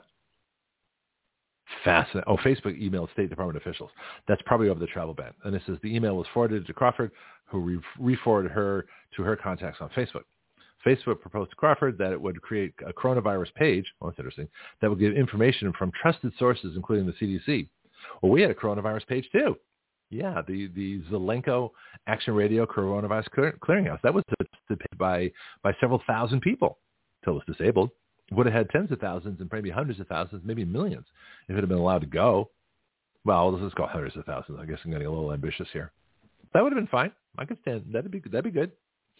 Then I would have had a real claim. You know, maybe I'd be a, named person in this lawsuit if I didn't if I wasn't, you know, pre-censored before I was censored um, by having my station sold. there's another story. I already went over that story. Uh, all right, there's more to it there, but the CDC has a bunch of defendants and a lot of stuff here. All right, let's get down to the next one. To uh, page 49, NIAID. Uh, here we go. The National In- the National Infectious uh, what is it? well, let me go page 38. The CDC, page 49 is NIAID. 49. This thing's 155 pages long. No, we're not going to do it all today and NIAID defendants. The NIAID is a federal agency under HS, HHS. they're calling him Fauci. Dr. Fascist was previously the director of NIAID. Dr. Fascist's deposition was taken as a part of the limited preliminary injunction discovery in this matter. Anybody know that uh, Dr. Fascist was uh, was had a deposition in this case? I didn't. Just finding out now, right? This is Dr. Fauci, otherwise known as Dr. Fascist, has been the director of the NIAID, the National Institute for something of infectious diseases. I forget what the A stands for. For over 38 years and became chief medical advisor to the president in early 2021. That's the worst thing that Trump ever did, was letting Fauci have any power at all. That's where he screwed up. He should not have done that. Anyway, lab leak theory. Number one, plaintiffs set forth arguments that became that because NIAID had funded gain of function research at uh, Dr. Fascist's direction at the Wuhan Institute of Virology, the Wuhan lab in Wuhan, China, obviously. Dr. Fascist, which is what I'm calling him. You know his real name, but I'll just it's more fun to say this. Dr. Fascist sought to suppress theories that the SARS-CoV-2 virus leaked from the Wuhan lab even though we reported on our show February 25th of 2020 that the virus leaked from the Wuhan lab, and our source was Bill Gertz, uh, National Security Foreign Policy Editor uh, or reporter at the Washington Times. Good source. I got it on. I got it on uh, recording. We got it on podcast. Anybody want to check it? Go to our February 25th show. He had a bad cold. He only stayed half an hour of his hour, but he gave us enough information, and we're still using it today. Uh, thanks to uh, Dr. Peter Pry, who actually got us in touch with Bill Gertz because I probably wouldn't have been able to reach him otherwise. Peter gave us a ton of amazing contacts that were on the show, including uh, Judge uh, McInerney, who told us how the election was stolen uh, about two weeks after the election was stolen in 2020. You can go back to check out that show too. Just look up uh, if you want to see any of our shows. Go to the top of the broadcast page, and you put in uh, Action Radio, comma the guest you want, General Thomas McInerney, Dr. Zelenko, any of these folks, and the shows will pop up. Uh, so that's how you find our folks. Plaintiffs allege that Dr fascist motive for suppressing the lab leak theory was a fear that Dr. Fascist and the NIAID could be blamed for funding gain-of-function research that created the COVID-19 pandemic. yes, they did. Plaintiffs alleged Dr. Fascist participated in a secret call with other scientists on February, 21st, February 1st, 2020. Oh, and convinced the scientists who were proponents of the lab leak theory to change their minds and advocate for the theory that the COVID-19 virus originated naturally, even though genetically that's impossible, right? Then this is a few days after the February 2020, February 1st, 2020 call, a paper entitled "The Proximal Origin of COVID-19" was published by the by Nature Medicine on March 17th, 2020. Uh, the article concludes that SARS-CoV-2 was not created in a lab, but rather was naturally occurring in what bats and pangolins. right. On February 2nd, 2020, Dr. Fascist told the other scientists that given the concerns of so many people and the threat of further distortions of social media, it is essential that we move quickly. Hopefully we can get the WHO, that is the World Health Organization, to convene. Dr. Fascist emailed Dr. Tedros of the WHO and two senior WHO officials urging the WHO to, I did do that just for fun, to quickly establish a working group to address the lab leak theory. Uh, well, it's not a theory. it's pretty much, I'm pretty sure that's what happened. You know, why else would you, uh, if you can't do something in the United States at the North Carolina lab with, was it Peter Baric? and you got to move it offshore. You might as well go to the communist Chinese, right? That's that's uh, that's the friends of the U.S. government, you know, with all their counterparts. I wonder who Dr. Fascist's counterpart is in uh, in the, the PLA, the People's Liberation Army, uh, in China, and who's his counterpart at the Wuhan lab? There's got to be one. Anyway, Dr. Fascist mailed, uh, emailed Tedros, uh, quickly established a working group to address the lab leak theory. Dr. Fascist stated they should appreciate the urgency and importance of this issue. So why was it so important for them not to uh, investigate the Wuhan lab? Why was it so important for us to think that the uh, virus didn't come from the Wuhan lab? Well, because that's where they did the gain of function. That's where, you know, Dr. Fauci illegally funded gain of function because he couldn't fund it here. Apparently, Obama actually outlawed gain of function research. Yeah, so, so strangely enough, even the even the, the worst of presidents like Obama, you know, did a couple of good things. I know, hard to imagine, right? But he did, so got to give credit where credit's due. Dr. Fascist also stated WHO needed to get ahead of the narrative uh, of this uh, and not uh, reacting to reports, which could be very damaging. So they're always ahead. How do, how do they do that? So here we go. There's more. Oh, let's get to, let's get this on Daszak. This is interesting. It says numerous drafts of the proximal origin of COVID-19. That's their report. That's the false report, right? Were sent to Dr. Fascist to review prior to the article being published in Nature magazine. So once again, the government's reviewing and censoring. This is what communist countries do, right? They review and censor before an article can appear uh, in public rather than in a free country where the article appears in public and then the government responds. That's how it's supposed to work. Number two, on February 9th, 2020, in a joint podcast with Dr. Peter Daszak of the EcoHealth Alliance. And there's a scumbag. Both doctors Fascist and Daszak described the lab leak theory, calling it a conspiracy theory, or as we call it here, an ongoing investigation. The three authors of the proximal origins of SARS-CoV-2, Robert Garry, Kristian Andersen, and Ian Lipkin received grants from the NIH in recent years. Well, of course, that's how you do it. So, so the way this works is the government pays people to say certain things.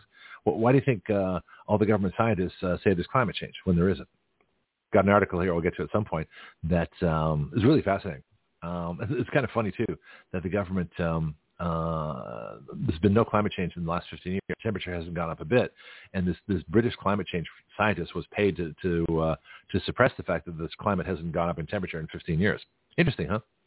Anyway, this is after the proximal, this is number four, after the proximal origins of the SARS-CoV-2 was completed and published in Nature Medicine, Dr. Fascist began discrediting the lab leak theory. He's still discrediting it. But the funny part is it came back again three years later. Now, we already talked about it. I didn't talk about a lot about it because it's already been done. Let's go to number two uh, in the defendants of the NIAIH, uh, NIAID. And then, of course, number two is titled hydroxychloroquine. This is good fun. Plaintiffs further alleged the NIAID and the Department of HHS, that's Health and Human Services, defendants suppressed speech on hydroxychloroquine. Yeah, I know. Remember my uh, uh, Dr. Zelenko Coronavirus Clearing Action Radio Coronavirus Clearinghouse? What do you think we talked about the most? Hydroxychloroquine. That's why they just, that's why Facebook disabled my group. You know, this is exactly us. This is what we did. Anyway, so so they did suppress free speech, and this is a May. In fact, I'll, I'll bring that uh, as my evidence. You know, for my part in this. Uh, uh, in this lawsuit when I can do that. On May 20th, 2020, The Lancet published an online article entitled Hydroxychloroquine or Chloroquine with or without a macrolide for treatment of COVID-19, a multinational registry analysis. I have no idea what it means. It says the article purported to analyze 96,032 patients uh, to compare persons who did and did not receive this treatment.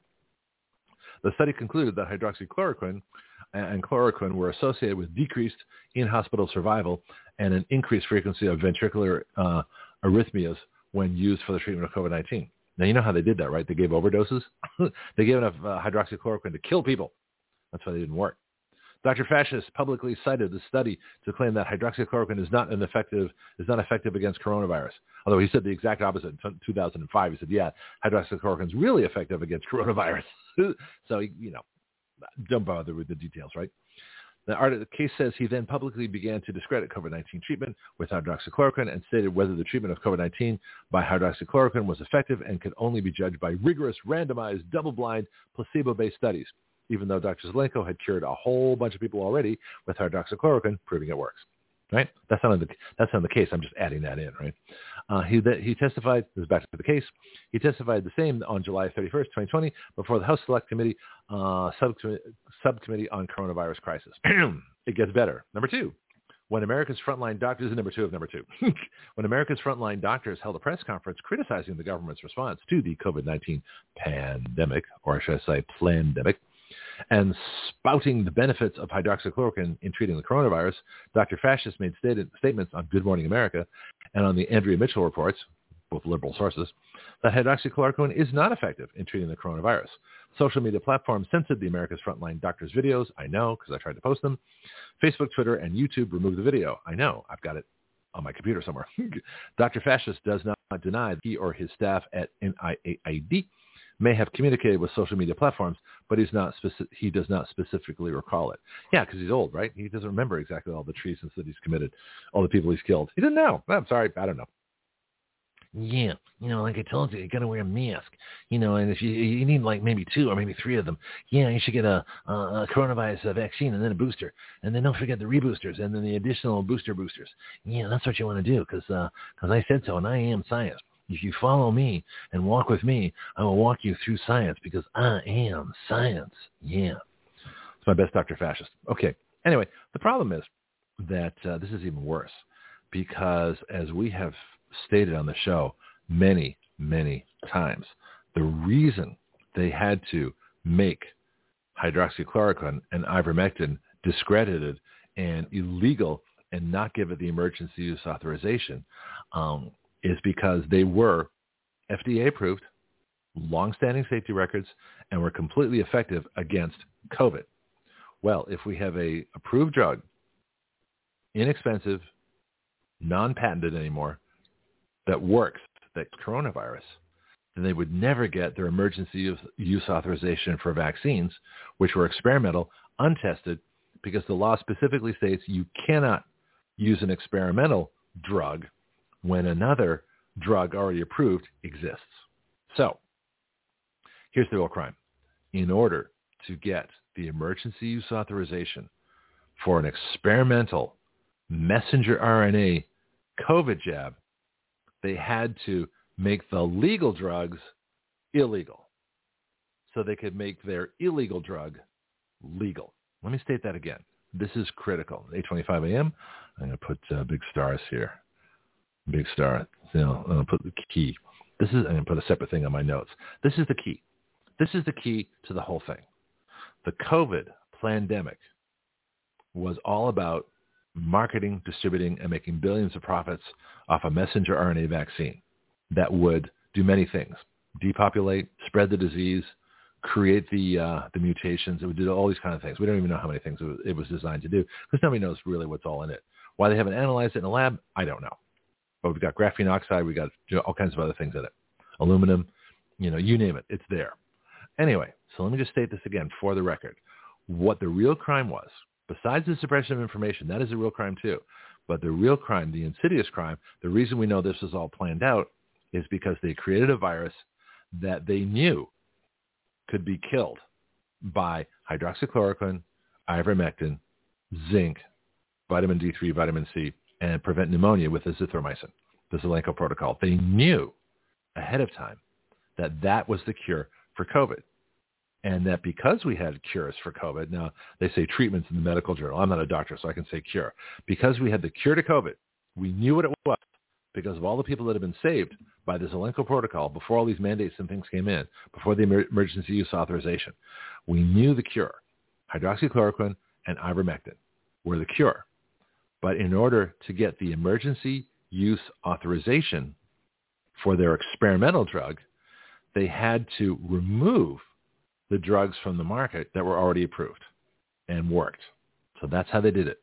They took the legal cures. they took the cures that were already approved, the legal cures, hydroxychloroquine and ivermectin, and made them illegal so they could take their illegal experimental vaccine and make it legal and get an emergency use authorization. That's it.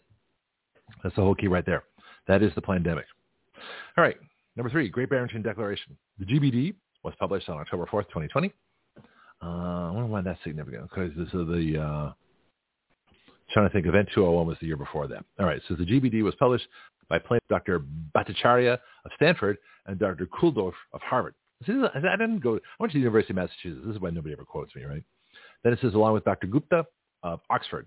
The GDB is a one-page treatise opposing reliance on lockdowns and advocating for an approach to COVID-19 called focus protection. It criticized the social distancing and lockdown approaches endorsed by government experts. The authors expressed grave concerns about physical and mental health impacts of current government COVID-19 lockdown policies and called for an end to lockdowns. Yeah, we did too, because they don't work. Well, the, the reason we called for an end to lockdowns is because constitutionally you can't do it. You can't lock down healthy people. The only people that the CDC has any jurisdiction over or the government has any jurisdiction over are people who are sick with a dangerous communicable disease who are expressing symptoms of it. You cannot quarantine the healthy people. And as, as uh, Mike Huckabee said last night, and we've said since the beginning, this is the first pandemic in history where they took all the rights away and quarantined the healthy people of, of the United States. That's illegal. That's another big crime. So we've got three crimes here. We've got the suppression of information. We've got the making of the cures illegal so they can make their illegal treatment legal. And we've got the lockdowns, which are completely unconstitutional. So the crimes just keep mounting up, and we'll see how it goes. Anyway, uh, anyway, so October 8th, 2020, Dr. Francis Collins emailed Dr. Fascist and Cliff Lane stating, Hi, Tony and Cliff. See, gbddeclaration.org. In other words, that's a Great Barrington Declaration. This proposal from the three fringe epidemiologists, in other words, the people telling the truth, who met with the secretary seems to be getting attention. Yeah, it was. We put it all over Facebook as soon as I heard about it, right? Then it says, and even a co-signature from Nobel Prize winner Mike Levitt at Stanford. Oh, can't have that. he says there needs to be a quick and devastating published takedown of its premises. Doesn't mean they were wrong. It just means they have to take them down. I don't see anything like that online yet. Is it underway? Francis. So let me say this again. Dr. Francis Collins emailed Dr. Fascist and Cliff Lane stating, Hi, Tony and Cliff. This proposal, the Great Barrington Declaration, from the three fringe epidemiologists who met with the Secretary seems to be getting a lot of attention, and even a co-signature from Nobel Prize winner Mike Levitt. There, here's the key part. There needs to be a quick and devastating published takedown of its premises. I don't see anything like that online yet. Is it underway? So in other words, I'm ordering you to order social media to take down the Great Barrington Declaration. That's what she said. Case says the same day Dr. Fascist wrote back uh, to Dr. Collins stating, Francis, I am pasting it below a piece from Wired that debunks this theory. Best Tony. So they got the emails. This is what makes this such a great case. Hope you're not bored by this. I mean, I really do. I mean, I know it's long. I know it's tedious. I know that uh, court cases are not the most, you know, important thing you want to hear. You want to laugh. You want to take it easy. You want, you know, your beer and football. This is too important. This is why I do it. Maybe I won't do it tomorrow. We'll see. Then it says Dr. Fad, oh, I call him Dr. Fascist. And Dr. Collins followed up with a series of public media statements attacking the Great Barrington Declaration. In a Washington Post story run October 14th, 2020, this is right before the, the, the jabs came out, right? Dr. Collins described the Great Barrington Declaration and its authors as, quote, fringe and, quote, dangerous. Dr. Fascist consulted with Dr. Collins before he talked to the Washington Post. Dr. Fascist also endorsed these comments in an email to Dr. Collins stating what you said was entirely correct. And it goes on and on and on. Fauci called the Great Barrington Declaration nonsense and dangerous. Why? Because it got in the way of their um, lockdowns and mandates, which were designed, as I've said before, those were designed to prevent COVID. Okay, so they knew that the uh, their illegal jab was coming out December 2020. They knew that um, people were getting immune to it. That from the CDC chart I post on every single show, look at the CDC graph, that the COVID deaths pretty much ended in July of 2020. So they needed something to, to save and preserve COVID from July of 2020 until December of 2020 when their illegal jab came out. Well, how did they do that? Lockdowns, masks, terror, stay at home, close down businesses, close down everything, create a mass psychosis. Okay? So the mass psychosis, the, the primary effect of a mass psychosis is it puts stress on you. And the primary effect of stress is lowering your immune system. So they knew that by totally stressing out the population of the United States, they could preserve the COVID virus instead of, as Dr. Bhattacharya recommended, that as many healthy people get it as possible, get over it, build herd immunity, and then it has nowhere to go. So the whole point, and that's when they, they that's why in July of 2020, after COVID was basically over, they started lying. They started publishing cases instead of deaths. Uh, they started fudging the data. They started calling everything, every death a COVID death, motorcycle accidents, you know, suicides um, you know, cancer, heart disease, everything was a COVID death. Why? Because they wanted to make it look as evil as possible and as bad as possible to create as much fear as possible to preserve COVID as long as possible until their jab came out. And once the jab came out, of course, it was easy to spread COVID because that's what the jab does. That's where we are. It's really quite fascinating. Uh, but that's the situation. And so uh, let me see here. Social media platform. Okay, there we go. So there's more to it. I'm kind of tired of reading. I'm good for an hour and a half, and that's it. Um, and so uh, it'll be much more fun to talk to CJ as we get going here. Uh, anyway, so what am I? What page am I on here? So let's put a note here, page 55. Let's see what's next in our on our hit parade. Uh, let me take a break, uh, and then I'll come back. Uh, CJ will be joining us in just a little bit, but I need to take one more break. 8:33 break. They come more often after I read a lot like this. So let me just uh, do this do this and play the last of our commercials and then come right back and uh, let's have some fun. So to play maybe a funny piece. Uh, got that, got that, got that. Let's do this one. This is Greg Penglis for Strike Force, your source for pure energy. Strike Force is a concentrated energy drink that turns a half liter of your favorite beverage into an energy drink.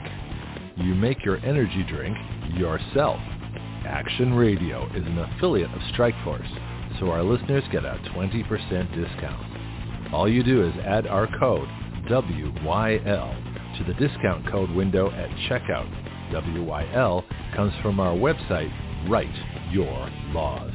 So you can get your energy drink, a 20% discount, and help Action Radio change the relationship of we the people to our government. Not bad. Strikeforce is at strikeforceenergy.com. That's strikeforceenergy.com. Start your engines.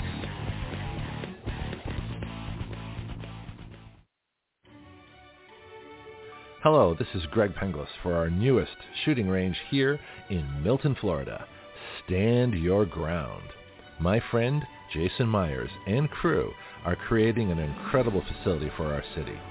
Stand Your Ground is located at 6632 Elva Street. The phone number is 850-789-1776. Their email is standyourground1776 at gmail.com. Here you'll find either in process or already going an indoor shooting range, axe throwing, archery, a rage room, self-defense classes, concealed carry weapons classes, security license training, paintball, a full-service gun store, and 24-7 online ordering. So come on down or contact them by phone, email, or website and learn how you can best stand your ground. Uh, this is what happens when I try and uh, rearrange my articles and things like that during a quick break. Uh, let me play you something. What else can I play here? Let me get my, my Milton um, promo here. This will take a couple of minutes. And I'll tell you about my town. So you want to come down here, this is a great place. but uh, we're going to have to manage our growth too. But let me play this for you, and I'll be right back.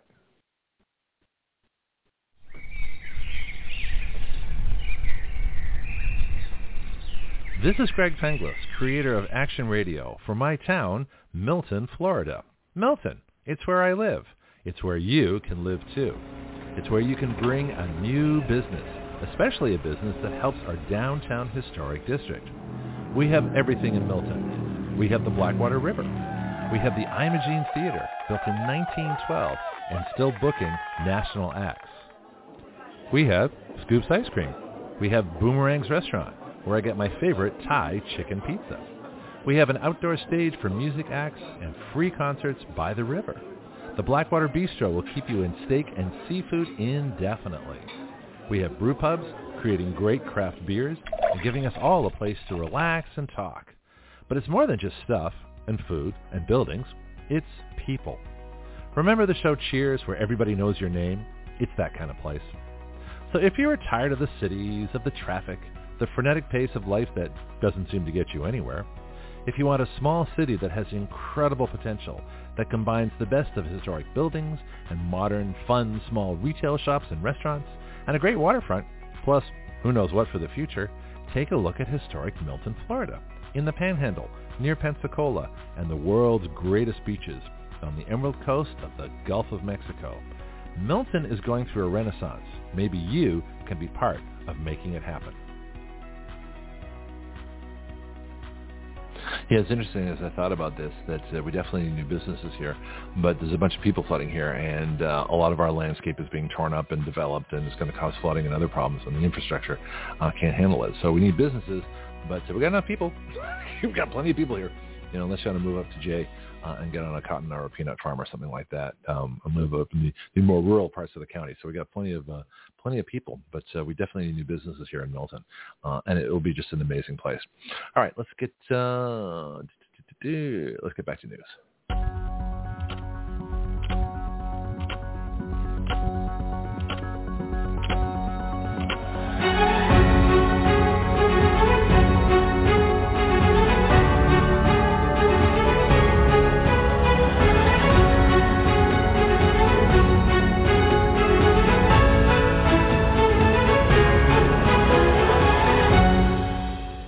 Okay, we're back. And I'm going to go to articles now because I've stopped the case at page 55. And that's about a third of the way through. Do you, believe how much information is in that? How much is not being reported? Um, so I got a couple, I actually have four articles here on, on the case itself. So I'm going to start going through these. CJ is going to join us at any time. Not sure when, but uh, could be any time soon here. And so when she joins, we'll, we'll switch over to her and we'll chat, which should be fun. Anyway, here's an article from Zero Hedge from Tyler Durden. And as you know, that's the character from Fight Club with a picture of uh, uh, Brad Pitt there in, in a little white cartoon form. Anyway, title of the article, Orwellian Ministry of Truth Busted. judge bars Biden officials, agencies from contacting social media companies. So the reason I want to go over the articles is you kind of lose sight of what it's about when we get all the detail, the minutia of the actual order of the judge itself or himself. So it says in an order fittingly issued on Independence Day, oh, that's when they did it, right? A federal judge in Louisiana has forbidden multiple federal agencies and named officials from having any contact with social media companies with the intent to moderate content. The preliminary injunction arises from a suit filed by the states of Missouri and Louisiana, along with individuals that include two leading critics of the COVID-19 lockdown regime, Harvard's Martin Kulldorff, uh, Dorf, and Stanford's Jay Bhattacharya, and Jim Hoft, who owns the right-wing website Gateway Pundit. What, makes it a right-wing website? It's just a reporting site. I don't want to call it the right-wing website. How come they don't say that? Well, I guess we say the left-wing MSNBC and the uh, the communist CNN. So that's probably appropriate. Quote, if the allegations made by the plaintiffs are true, the present case arguably involves the most massive attack against free speech in the United States history. Uh, in the United States history. And that's uh, U.S. District Judge Terry A. Doughty, one that wrote this, D-O-U-G-H-T-Y. He said again, the plaintiffs are likely to succeed on the merits in establishing that the government has used its power to silence the opposition. Yep, I think I went over that in the beginning. Anyway, so we got tweets from Jay Bhattacharya, uh, who said it is entirely appropriate that the judge in Missouri v. Biden issued an injunction against the Biden, well, what's called the Brandon administration, uh, the Brandon insurrection, Ministry of Truth on July 4th. He says Ministry of Truth. The capacity of the American experiment to renew itself will never stop astonishing me. Happy Independence Day. Yeah, in fact, this came out on July 4th. I had missed that. So uh, that's good. Anyway, says the dozens of people and agencies bound by the injunction, including resident Biden, White House Press Secretary Karine Jean-Pierre, the Food and Drug Administration, Centers for Disease Control, the Treasury Department, State Department, the U.S. Election Assistance Commission, the FBI, and the entire Justice Department, and the Department of Health and Human Services. Those are the defendants. Okay, now obviously I haven't gotten to all those yet. I'm only a third of the way into the case. We'll get to them. Probably over the next day, day or two, or probably even Monday if I have to. Depends how much time I have. Then it says Bhattacharya and Kulldorff, who are among the originators of the Great Barrington Declaration, which we've just gone over in, in detail, that denounced the lockdown regime, have been victims of social media censorship. For example, the pair says their censorship triggering statements include assertions that, quote, thinking everyone must be vaccinated is scientifically flawed. Well, especially when you have herd immunity. Everybody needs to be herd immune. That's what that's the much better solution than some experimental thing. Then it says questioning the value of masks and stating the natural that natural immunity is stronger than the vaccine than vaccine immunity. Well, it is. Then it says while the case is dominated by COVID-19 censorship, it also encompasses the Justice Department's efforts to suppress reporting about Hunter Biden's laptop from hell in the run-up to the 2020 election. We'll get to that probably tomorrow or Monday. Dottie gave uh, credence to that uh, accusation. The injunction represents a major validation of the accusations that government officials have colluded with social media platforms to suppress speech that counters official narratives, with the restraints falling almost exclusively on conservative viewpoints. Yeah, that'd be me. the evidence thus far depicts almost dystopian uh, and almost dystopian scenario. And as uh, Doughty wrote this in his 155-page ruling, which you can click on from this article, by the way. He says, during the COVID-19 pandemic, a period perhaps best characterized by widespread doubt and uncertainty, the United States government seems to have assumed a role similar to an Orwellian ministry of truth. Ain't that the truth? He says the White House defendants made it clear, very clear to social media companies what they wanted suppressed and what they wanted amplified. And that's, uh, again, from the opinion. Faced with unrelenting pressure from the most powerful office in the world, the social media companies apparently complied. Well, see, I think they willingly complied. I think they were in on it. I think they, they've gotten paid. They've gotten access. They got what they want from government. They're now favored by government. They're the chosen ones, and they can do whatever they want. I think they. I don't think they that uh, they weren't uh, they weren't forced to do this at all. I think they willingly uh, went along with it. You didn't hear them complaining. I mean, if social media companies got on social media and said the government is trying to tell us what to say, they didn't do that. That's why I think they were all willing participants in this. Then says Doughty quoted uh, communications from administration officials to social media company employees saying they represent examples of coercion, or as I call it, extortion, exercised by the White House defendants. Small sampling. All right, so here we go. This some the, now these little statements are, are key, but I've already gone over them in the court case, so you know where they came from. Here's one of the statements. Cannot stress to the degree to which this needs to be resolved immediately. Please remove this account immediately. Well, that's pretty direct. To Facebook, are you guys effing serious? he actually uses the real word, right? I want an answer on what happened here, and I want it today. Here's another one. This is a concern that is shared at the highest, highest, and I mean highest levels of the White House. Well, that would be Obama. then it says, hey, folks, wanted to flag the below tweet, and I'm wondering if we can get moving on the process of having it removed ASAP. That'd be the one I just read. That'd be Dr. Collins to Dr. Fascist and uh, Cliff, what's his name? Up oh, there's uh, there's CJ. Let me just uh, get a little last here. It says the judge noted that the the badgering came simultaneous with threats of changing the social media regulation scheme, and that those threats had extra credibility since they came as the Democrats controlled the White House and Congress. Good place to stop. All these articles are on my Facebook pages. Uh, this one's in Zero Hedge. We've got other ones that I'll, I'll, I'll double check. I, I'm pretty sure I post them all. If not, I'll make sure I do that. All right. So yeah. So let's. Whew, I can't believe I've been talking for an hour and 45 minutes. That's that's that's got to be a record. I get uh, nutritional uh, advice on on what uh, what one can do to keep their voice strong for a long time. All right, I don't have CJ's theme yet, so let me just play something uh, that I played Tuesday uh, a new recording, nice little version of America is Beautiful. It takes about a minute, and that'll get us uh, a breather where we can uh, change gears here.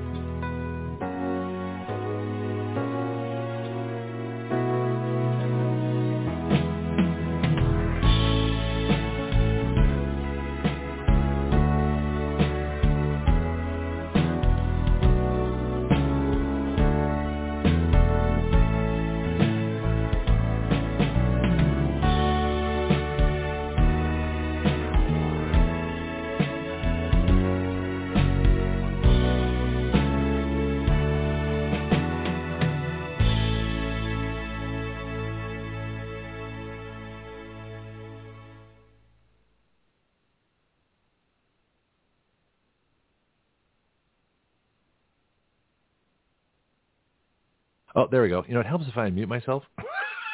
Sorry, I, I, thought the show wasn't broadcasting for some reason. Let me try that again. Hey, CJ, what's happening? What are you doing? How did you celebrate the fourth? Um, welcome to the show, and uh, it's time for me to take a break. How's that? You've been talking a lot, haven't you? An hour and forty-five minutes. I don't recommend it, uh, but somebody has to um, because I'm the only one here. So I took breaks. In fact, Marco's not even here to react to. Bianchi didn't call in. I don't know what's going on. Everybody, I guess everybody's on holiday you know, for the rest of the week. But I'm here. But uh, at least I'm broadcasting. Now I know I'm broadcasting, even though I uh, forgot to turn my mic back on. It's the first time I've forgotten to do that uh, the whole time because I've been on and off playing different stuff, going back and forth. And uh, again, you know, one should not. I don't know how Rush Limbaugh talked for all that time. Of course, he had news breaks and commercials and all that kind of stuff. And he basically did a one-hour show three times. If you ever listen to his show, you listen to the first hour, second hour is the same, third hour is the same. So he only had to prep one hour a day. Lazy butt. I mean, that's I I used to love listening to him. So yeah, I did. So I what's did. the yeah? What's the fourth mean to you? I,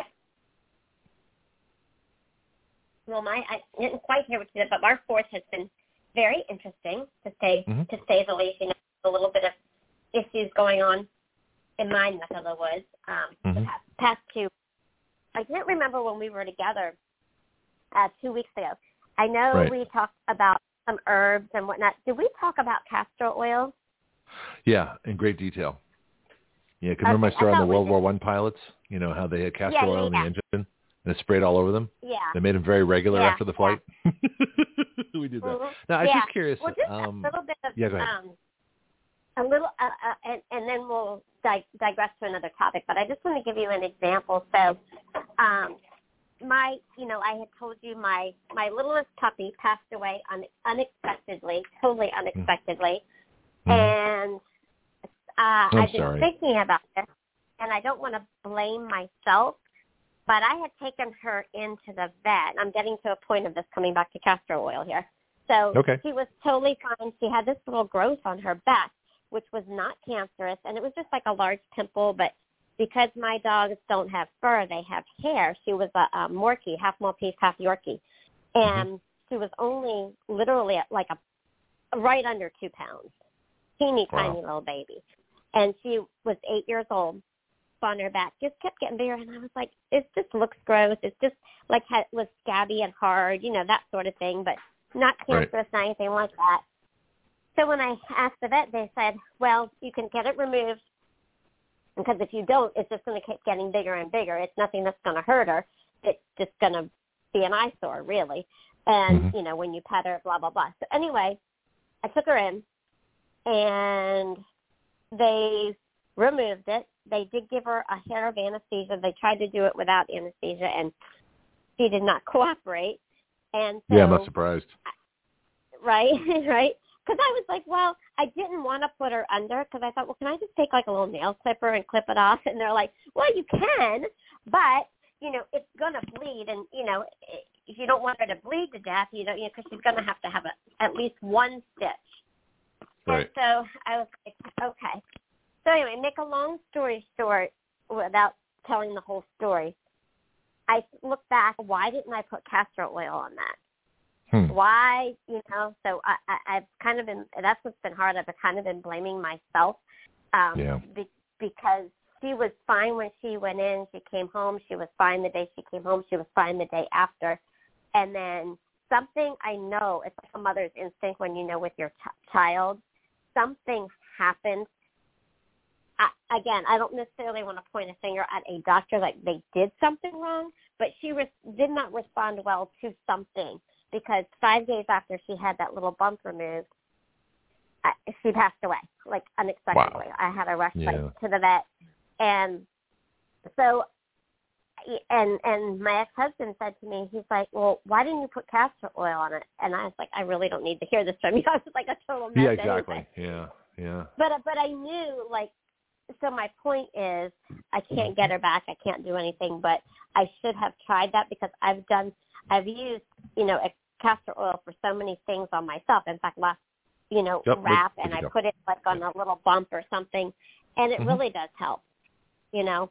So, anyways, that that was circling back to the castor oil. But our Fourth of July was was great. Was was calm, believe it or not. So, but because I only have the one puppy now, we were invited to some celebrations, and I took my daughter but I stayed home with the other puppy because she's very sad that she doesn't have a sister now, and she does freak out. Um, I've tried CBD, I've tried all the things, and she still freak out, freaks out over fireworks and thunder. Plus, now she doesn't want to be by herself at all, so I, I'm mm. carrying her around the house with me on my hip. wow. You're a dog sitter. Yeah. yeah. Well, I just want to make yeah. one comment. You know, when you went to the vet, um, I think that as much nutritional knowledge as you have, uh, and as much health knowledge as, as people have just in their own, you know, learning, that we are conditioned that if there's a problem, we go to the doctor, and even before things we know that work, you know, and I think that's a natural tendency. So we almost have to, as as individuals, stop a minute and go: Is the doctor the best source of information? Is it the place I want to go? Or do you want their opinion first and then try something else? In other words, if it wasn't, uh, I'm, not, I'm not blaming, I'm not, I'm not trying to do that, but I'm just, I'm just thinking, you know, kind of out loud. If it's not a, a fatal condition, if it's not an immediate condition or emergency condition, then you think to yourself, huh, well, let's get an opinion from the doctor. The doctor said, okay, it's not it's not life threatening, you know, it's something, and then you sort of go, okay, well in that case, let's think about. I'm not I'm not like I say accusing you. I just right. I think you, I think you thought you were doing the right thing, and you never want to you know get after somebody for thinking they're doing the right thing. But it's just I think it's a lot of conditioning that we go to the doctor yeah. first rather than rather than think for ourselves. Even though for for other people, or you'd happily prescribe castor oil for other people in the same situation, but for yourself, right? right. Well, the conditioning, yeah. you go to the doctor yeah. point, and I think I mentioned this before, and and you know mm-hmm. you're right. That's why I've had such a hard time w- with this because you know. um You think you should have known better is what you're blaming yourself I know, for. Yeah. Like, Don't do that. Yeah. So, but but here's the thing, and and and I agree with what you're saying, and I know what we said on the show last time. But even if you go, and I think I had mentioned this to a doctor, or go get a test to see if you have an infection or whatever, right? Okay, so mm-hmm. you you know what's going on, like if you can't self-diagnose, or if you know you have arthritis, or you know you have this, or you know you have that, right? Once you you have to know what you're treating, because even in the holistic world, you know there are some things that you cannot combine. And again, because I'm not a naturopathic doctor, you know I I know a lot and I know a lot of what to do, but you have to be careful of what you mix with and what you don't mix with. Just like I take a shot of apple cider vinegar every every morning. Later in the day, I'll do two or three pinches of cayenne pepper in some warm water. You don't want to mix the two, you know. And so, I think if you need to, if if you can't self-diagnose, right? Because sometimes mm-hmm. that can be scary. You can misdiagnose your own self, right? So if you need to have that quote unquote diagno- di- diagnosis, which I hate that word, mm-hmm. at, you know, and go to somebody that's qualified to do that or go to LabCorp and get your own labs or whatever, right? If you know what you're treating, then you can choose to go to a holistic way or not mm-hmm. to treat whatever you think is is going on. It's just like the hair tissue mineral test or any of the hormone tests. Sometimes mm-hmm. you have to test in order to find out what you need to treat, and then you have the options, right? So mm-hmm. I don't know why I did not even think of like putting and but but the problem is and again I really didn't want to go down this rabbit path but I'm gonna just say I know I feel like when you go in if you have to have a procedure I mean you know this because you've you've you've been there done that I've I've been there done that um, mm-hmm. when you go in to have a medical procedure if you have to have an operation or you have to have something where you're put under anesthesia or you know I don't even know sometimes if you go into the emergency room but if you're having a procedure, they run lab work beforehand. And then they say, okay, we're good to go, or here's a concerning number, or these are your risks. Do you still want to do it? Like that's part of the quote unquote protocol, right? Mm-hmm. They they do right. they do this, and then you make a decision from there, and you have everything laid out on the table. Well, when they um, t- took my little girl in for her surgery, I noticed on my bill they did not run any labs beforehand. So there could have been, and so um, I'm in a dispute with them right now mm-hmm. um, that that just should have been a part of the protocol. Because if for some reason she had something going on with her blood sugar, she had something going on with her kidneys that was too low, pretty healthy. I mean, she had had kidney issues, but she was two pounds, two pounds at eight, eight years old. But it doesn't matter. She could have been 50 pounds. You run lab work before you do something, especially before you put a human or a dog under. And mm-hmm. based on those labs, right, we go back to the diagnostic. If something was off, they would have said to me, hey, these are your risks. This is what's going on. Do you want to do it or do you not? Right. And so when I questioned that, it, it wasn't on my bill, and they did not do lab work. So huh. therefore, could there have been something going on in her little body? Yes. But they didn't do the appropriate procedures to make the decision whether or not that surgery should have been done or not. So it was negligence on their part is the way I see it. Because she probably got less than, because she's under anesthesia before. She had a shoulder surgery. She did fine. Right. She's had her teeth cleaned before. She's been fine. And this is a, um, this is a vet that I really like. They're they're a holistic vet, and so they're very very conservative, um, which I like. Uh, however, that being said, they're in a very very liberal area of the town, and many of them lean that way. Uh, trying not to judge, but you know, it is it is what it is. I'm just making a statement.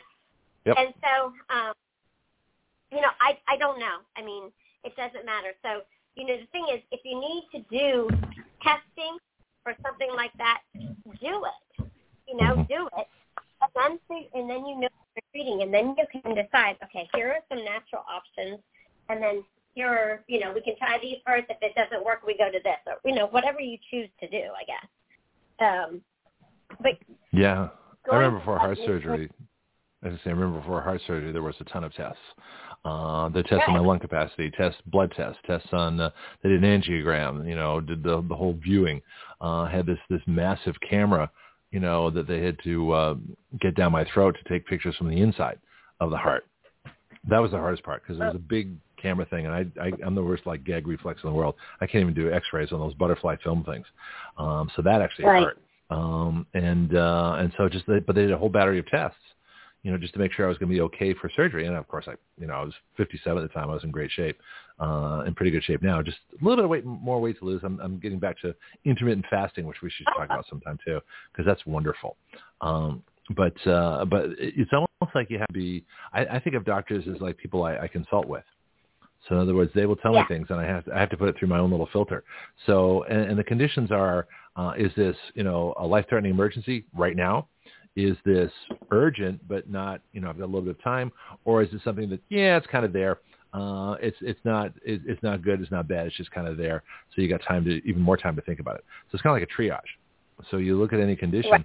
and the, the hardest ones are the emergency, life-threatening right now, because you got to make a decision right now with the minimum information. You just got to trust. So it's almost like the, the more Right. immediate the emergency, the more you have to trust.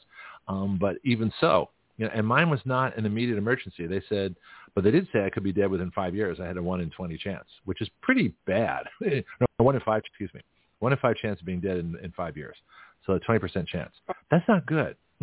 that's, that's terrible odds, right? So I thought about that. and I Right. hmm, okay. You know, got four more opinions and they said, let's do it. You know, two weeks later, I'm on the table. Um, but that's that's how that works, and and so, but it's still a consultant thing. You know, most people get a second opinion. I got five. If I can do this kind of surgery, the most invasive surgery I think there is, you know, in, the inside of your heart, trimming a valve, right? That's that's not for for uh, Right. that's for people that only do that surgery. I don't want you know that's the only thing they do. You know, those are the people you want for that kind of Right. thing. Um, but but it's uh, I don't know how else you judge it other than you got to do a little triage and you got to do a consultant. How how urgent is this? And that goes. I'm not just talking about uh, you know your, your poor puppy, but anybody or anything, any family member, uh, Right. your own personal, you know your your own your own health. How urgent is it? And how much time do you have to decide? Right. And then how much consulting can you do? So, yeah, it's interesting. Right, but even, um, so even as far as pet health goes, you know, I I I give my call my kids. You know, now I only have one little girl. Um, hmm well, besides my human girl. So I always said I had three kids, um, but now I have two.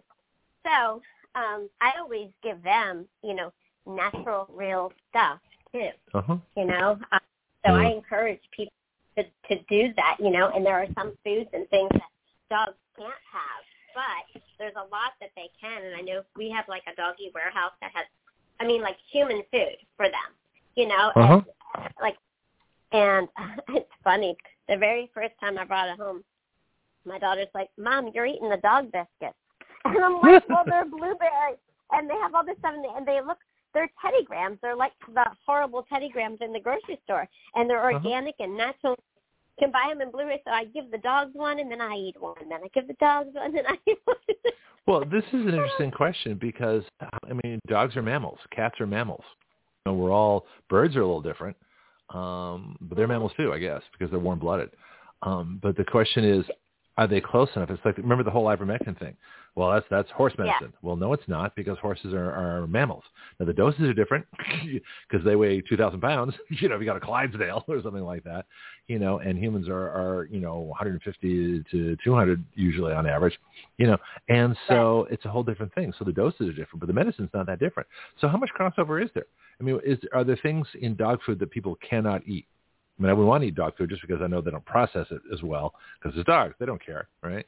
You get hoof, tail, well, not, nose. not, not like food that you Yeah. buy like at a regular grocery store, puppy chow. I mean, something like that. I'm just saying that, Yeah. like, I make, I, I make my girls. It's a little meatloaf, and I mean, you know, I'm a vegetarian, I don't, I don't eat meatloaf, but I, buy- I, you know, and I learned that from actually one of my, um, one of my girlfriends who has five chihuahuas, and Oh, they make wow. food they make the fresh food and then freeze part of it and, and whatnot and i just use you know a, a quality ground beef i put in some carrots and peas and i put in some um puppy glucosamine that's um bacon flavored you know and some some green powder you know some supplements in there and Mhm. i bake it in a square and then give them little little squares so i mean i think Mhm. you know pet health is really really important to take care of your your babies you know Well, that's interesting. So,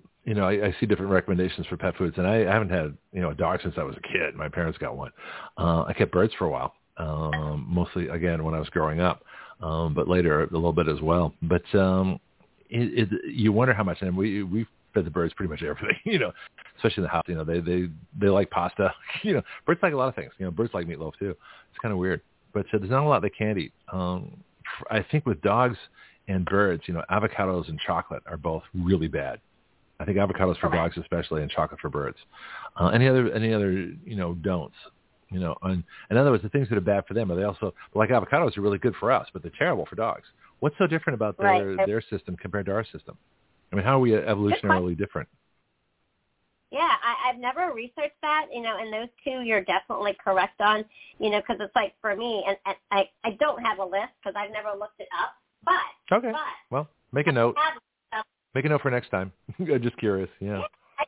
but I know what they can have, and so Mhm. I stick to the basic. You know, I stick to the basics because they they like it. And now I give I do give them I give them salmon, I give them shrimp. You know, vet, most vegetables are okay for them. hmm You know, but I really to like peas and carrots sort of thing. hmm Um, I feel like I just said almost like minding your p's and q's. well, that's that. that I forgot where that came from, but that is an expression. Oh, it's pints and quarts. That's where that came from. Nice and quick. So Okay. pints and quarts. Yeah. So that's the difference. So it's like a like beer. You know, you don't want to have uh, you know a quart when you should have a pint. you know, pints a lot too. If you ever had a pint of beer. Yeah. Oh my gosh. So um, But that's where I that don't know, comes from. But I don't know how I know that. you know, gold, just, weird things. Yeah. and there's this great. Um, I can recommend this to your um, your listeners. Is Mhm. there's this great book, and it was recommended to me, and it's called The Forever Dog. Hmm. The Forever Dog. Okay. and it's um it's all about keeping your dogs younger, healthier, and living longer from natural means. So, like, I don't even I don't use heartworm prevention. I don't use tick stuff, and I mean I have a pretty big yard, and I have a and I make Mhm. my own um spray for Hmm. for them in the little spray bottles. I think I got on on Amazon. You know, and Right. you put apple. Uh, no, all the ingredients specifically. I have to look in the book, but I know there's apple cider vinegar there. There's water in there. There's eucalyptus oil in there, um, and one other thing. That's it. And I made it in a big jug, and then I just pour it into the little spray bottles, and I spray them spray them down with it. You know, into their into their coat. So there's Mhm. so many things, you know, that you can do for pets just as well as for humans. Yeah, that's what I was wondering. But evolutionarily, um, so would would uh, dogs and cats would they be considered primarily carnivores, as opposed to you being a vegetarian? My educated guess says yeah. Okay, because the dog food all looks like meat. So so how so their system being geared for meat, you know you know lions, cougars, you know all the big cats, you know all the all the various predator wolves, you know out there. So their system's designed for meat, so that's quick digestion, you know, and uh, so if they're primarily designed for that, then then how would vegetables help them if they're not omnivores? If they're carnivores, then are vegetables a good thing? Well, I know they're not harmful to them, and I know Okay. you know that it gives them you know some other nutrients, you know, kind of just Mhm. like that. But and and you know when they don't when they don't feel well, I don't know if Mhm. you've ever seen this with an animal, but they'll eat grass, and they normally don't eat grass. At least I've seen mine do that. Like if they have an upset I, stomach I've heard or this from a lot of people. Yep, they all eat grass. Yeah, Yeah. it's roughage. Yeah. It allows them. It's it's fiber. They they instinctively know they need fiber, which is fascinating. Because meat does meat doesn't really have any fiber, does it? No, they'll eat Huh. it. They'll eat the. But I know that mine throw it up like three hours later or something. Well, maybe You that's know, what it's designed to do. Maybe that's how they clean out the system. Maybe. Yeah, Maybe. Yeah. yeah. I mean, cats cough up a hairball, you know, every so often. Exactly, right? Yeah, right? So sounds you know, really horrible though too.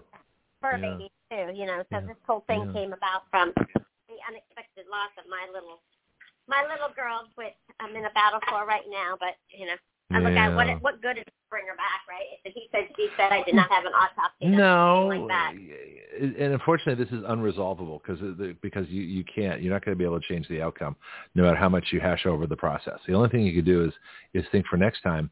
Was I conditioned? Did I do a conditioned response when I could have taken more time? And so you learn from it for for next time. That's all you can do. exactly. But uh, now that you got me talking about pets, I'm, I'm I'm curious because this is interesting. You know, I'm thinking evolution. Well, uh, if you look at the structure of, of dogs and cats. Um, do they have now? Omnivores have longer intestines, longer small intestines, and that's where most digestion takes place, right? Small intestine. Mhm. It's big, it's long, it's coiled. You know, that's where all the nutrients are, are across the, the. And actually, it's only if I remember reading something about that, uh, it's, it's only one cell thick. So your intestines, that's how uh, food's able to transfer into your bloodstream. It's a very thin membrane. And if you have leaky gut syndrome, that's where you have too many lectins that make holes in your small intestine, and more stuff gets out that shouldn't get out. that's, I think that's how that works. Right, right. But uh, but do do dogs and cats have a much shorter small intestine because they're carnivores? Good question. I, I've never researched this topic. Okay. Well, you know me. I always ask the questions no one's ever thought of. But that's that's that's kind of my job around here. but it, it look- seems to reason, right? look it up. Yeah. Well, feel free because I I know they say that about uh uh the big cats, you know, uh, and, and I remember seeing like nature specials. You know, they they don't have uh, carnivores generally have a much shorter intestine system, so the food's not with them that long. That's how the meat doesn't spoil in their system because it's not there that long. Whereas cows, they got four stomachs. They, they that stuff's fermenting in there. I don't know what it's doing, but grass Oh. is going through a, a long process, right? Right, What'd you find out? right. Let me see. I'm just trying to pull. I just put in dog intestines. Intestines. Yeah, Let's dog digestion system. Yeah. Ah, stomach intestine are common. I uh, was just talking about things that can go wrong in an infection in intestines. Uh, Well, here's one. How just put in how long is a dog's intestines compared to humans? I mean, that that might be just ask Uh, that question. Yeah, let's see what you got. right. Uh, let's see. Oh. Another spontaneous product topic brought to you by Action Radio. I, right? uh, I need like the Jeopardy theme. Do do do do do do like do do do do do do. Do do. While actually, let me play something while you're while you're looking up stuff. This is uh, about 17 seconds worth of uh, fun and amusement. Let's see if I can find it here. Do, do, do, do, do, do. All right. Uh, Wait, oh, you got it? A healthy digestive system is essential for the digestion of nutritious food, which is also called the digestive tract. Canine isn't the most glamorous topic, but understand how it works. There are seven in, Mhm. uh, here are seven facts about your dog's gastro health. They get heartburn. Well, I didn't I understand how long is it? Uh, 28%. Then that occupies about 25% of the total gastro volume, which is consistent with other omnivores, including people. Uh, Oh. The small intestine cat, a true carnivore, occupies 15%. Um,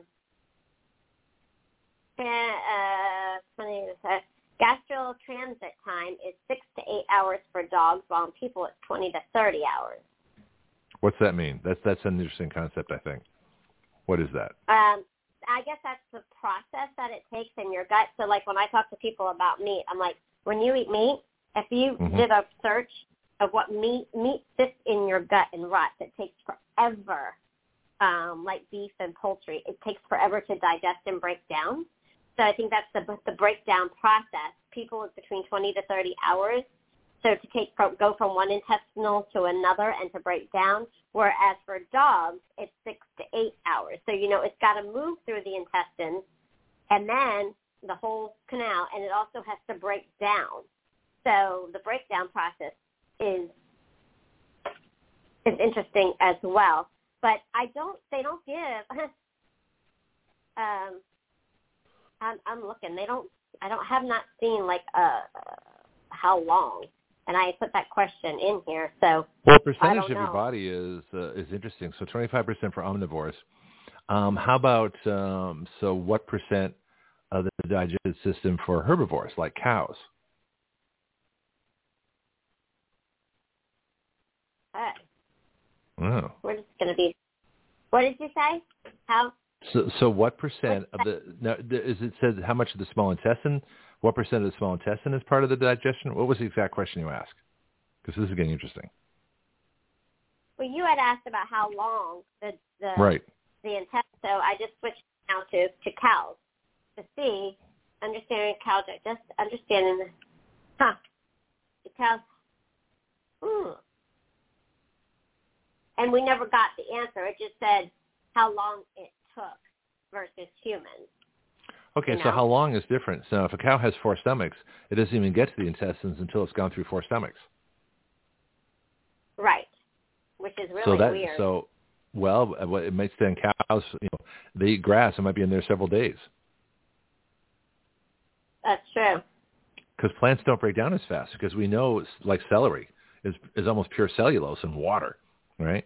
Celery is a huge source of fiber, but it doesn't break down. In fact, the, it, it, what makes it so valuable is that it doesn't break down in the 20 hours that it's in our system. So food is in our system for 20 hours. That's why You know. fasting, giving your digestive tract um, a break, is is really important. Okay. Because, you know, so many people, I've. I've had good friends of mine criticize me. You should have small meals, five small meals a day. You know, I'm like, I can't lose Well, weight that way. I've tried. Go ahead. You, you should when you're when you're eating when you're not fasting. Typically, you should. I mean that, and you know the reason for that, right? Well, it's easier to digest small amounts than big amounts, or what? Well, that's a true statement too. No, because it keeps your it keeps your body and your metabolism revved all day long, where you don't Oh, have okay. big dips in sugar, you don't have big dips in your metabolism. So if you're trying to burn fat um, Mhm. and lose weight, you're and say you only eat one meal a day and it's a big meal, whatever time it is, your body holds on to every single thing you put in it. So if you're Right. if you're constantly grazing, kind of like a cow word, right? If you're grazing all day long, you know, picking some nuts here, some vegetables, and you know, Mhm. having a protein here, that you're constantly keeping your body going and your metabolism up. So for some people who are, you know, tiny, they can have a high percentage of body fat and then low muscle, so they have have no they have no metabolism whatsoever um, Hmm. because they're only used to eating like once or twice a day. So if you draw it out with dots, like connect the dots on a piece of paper, if you put Mhm. five dots straight across in the paper, you get a steady line, right? If you put a Yeah. dot and then you have a dip, and then you have a dot, you go up, then you have a dip. You know what I mean? Then it your your metabolic burning is not working for you; it's working against you. Okay. Well, that makes sense. But uh, the way I do it, the, the inter- and I read a chart that uh, for most people, or at least for me, intermittent fasting is pretty much what I do. Eight hours on, Yeah. 16 hours off. Yep. And that works. Like I was in, I was in gym last night, hungry as hell, but I was, you know, but I came back, had some water. So I, I drink water, you know, so basically I'm up at four. So my grazing hours are four to six. Then I do the show seven to 10. Then I have a couple more hours of grazing from 10 till noon. And by noon, I'm pretty much done. Then I don't well, eat I mean, four, o'clock the next morning. thing, It does work. the fasting along with the grazing method works really works really well. I mean, Mm-hmm. Yeah. I have found that with my clients because what happens is depending on what sort of fasting that you do, and there's a lot out there, and I know what I personally recommend, but um, What do you recommend? I think I, I think you need more than just water, right? So Okay. when you are fasting, you're really shutting down the digestive tract. But when you do a fast day, you're only getting rid of sugars in the body, right? I mean, that's that's what you're getting getting rid of. On the Right. second day is when you're burning body body fat. And again, depending on the type of fasting you are doing, depends on how long you should do it. I mean, because I have a good friend who's a naturopath doctor, um, and she's amazing. She knows so much, and I've learned Mhm. so much from her. But she'll Bring do like the show. a ten day water. Yeah, Bring her on the show. Has, Yeah. has a, a ten day water fast. 10 And I'm like- days? what? 10 days of water fast. And um, now she'll only do it maybe three times a year, and then she'll do some five days. But I mean, she is wiped out to where she has to be in bed. She loses focus. I mean, she completely shuts everything down, and she shared with me the benefits. But again, when if you choose to do something like that, you really need to know what you're doing because if you have health challenges, like if you have no pre-existing conditions, you're going to be fine, right? Because you can live on a Right. desert island with just water for a few days. You're going to be fine, right? It'll, it'll it'll just it'll just suck, and you won't want anybody to be around you because you'll be you know you, you'll not be a pleasant person probably. Um, but yeah, that makes sense. Right, right. Yeah. So, but it does it does work, but it can be very dangerous to do if you have health challenges. You know, but a 48 hour fast um, is really it's really good to do. Now, when I have clients do fasting, mm-hmm. I always want them to keep their blood sugar okay, right? So I tell them you can have a clean coffee, no sugar, you know, meaning an organic, really clean, high grade coffee. You can have just tea with tea with lemon, hot tea, cold tea, water, and you always want a good electrolyte drink, which I recommend because you got to keep your electrolytes up, and you can also use a lot of the pink Himalayan salt in salt water once or right. twice a day, or lemon water, things like that. You don't just want to have plain water. You want to make sure, especially when fasting, you're keeping your mm-hmm. mineral levels up. And typically, um, with the fasting program that I do, people think they're going to wake up on day three and be starving. Well, they're not. Believe it or not, they they're they're all full of energy because I use a lot of aloe vera and different minerals and stuff mm-hmm. during during those 48 hours. So what right. happens is if you have brain fog and all this stuff, when you're fasting for the first 48 hours, you do you might feel sluggish like the first day. Again, it depends on your health, right? Going into it, everybody's different. Mm-hmm. But you usually get a lot more clarity, brain fog disappears, different things happen by day by day two. You know? Um but it's always good to have somebody walking alongside you that knows what to do if you're doing any sort of intermittent fasting for 48 hours or more. You know. Yeah. Well, but see, I, I do the the 16 hours a day is fine. I know it works because yeah. it's worked before, but occasionally I, I kind of like, as they say, fall off the wagon. You know, if I eat in the evening, I think I can only have one thing, but then I, you know, six things later, it's like, oh, I totally ruined that day, so I almost have to start over again. Uh, but it's really important to be consistent. But the water works because I only do it 16 hours a day, you know, and so I take enough right. nutrition earlier, you know, throughout the first eight hours that I don't worry about it. You yeah. know, I'm not lacking for anything. I get high quality, you know, high protein, high fat, high, you know, the good stuff. Um, yeah. You know, fish, eggs, vegetables, fruits, things like that. No carbs mm-hmm. or very little carbs. Once in a while, I think I have like one bagel a week.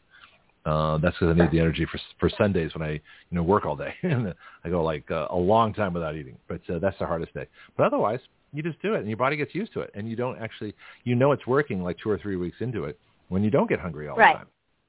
And right. so your your body says, "Oh, okay, this is the pattern. I, I see how this works." And then it, it just, you know, I can lose two, three pounds a week, easy. Once I'm in this in the in the the ketosis cycle or whatever it's called. Right, right. Well, I think what's interesting too is again, it's like go back to anything. Not not one shoe fits all. I mean, intermittent fasting is great, but the type of intermittent fasting, just like you're saying, what you you've done, it Mm-hmm. depends on an individual body. It depends Right. on your individual health challenges if you have any. You know, Mhm. um, there's there's a lot of different things. Just like some people, you know, have allergies. Some people can't do this. Some people, you know. So and Yeah. so going back to the our original conversation, you have to know what you're treating to treat it. You have to know, you know, I may take Mhm. apple cider vinegar every morning, and somebody else may not be able to do that. You know, I mean, Yeah, it's better in a salad. But- do it Yeah. two or three times a week in a Yeah. salad. You know, it just uh, Yeah, it, it's good it. stuff. I I couldn't just drink it straight. Oh, God, oh, I do it. you, I do you're every you're braver than me. Oh, I love it. I love it. I love it. I love it. It reminds me of the days. I don't know if I told you this. uh, I know I told somebody. It must have been a client or something. But I, uh, it, it it reminds me of my high school days of when my parents owned a uh, condo in Ocean City, Maryland, when I was growing up, and we would go to the beach all the time, and I would always eat French fries soaked in apple cider vinegar. When they would have the vinegar at the tables at the beach, and I would put it on my French fries, and that's How do you know it's apple cider? Because I'd never heard of apple cider till till fairly recently. Uh, I thought they used uh, just regular fish and chips vinegar, like the British vinegar, whatever that is. It's brown. I don't think it's balsamic, Yeah. but it's uh, but there's a specific vinegar for for British, you know, chips, fish and chips. Ah, remember So I- that that's what it was when I would put vinegar on.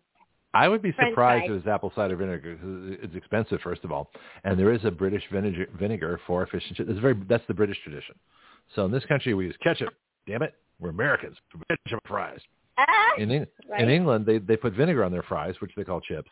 Uh, in France, they don't call them French fries because they're French. So they're they're pommes frites, and I think they put mayonnaise on them. Um, and every Ew. you know, oh, I- it, it's not bad. I've tried it. You know, a couple of countries in Europe do that. Well, that says Marco still on. Hey Marco, how do you do uh, how do you do your French fries in uh, in the Netherlands, and what uh, what do you uh, what do you call them? Let's see if he's listening. I know he's listening, but he's he's busy today, so he's probably intermittently listening, just like our intermittent fasting. So uh, uh, let me Right. type a message. Yeah, well, Marco's online, which is great. So let me say, what do you put on your French fries? This is fun. Do you know, do you know, do you know where the first French fries were made? No. In Greece. Oh, were they really? No, that's a joke.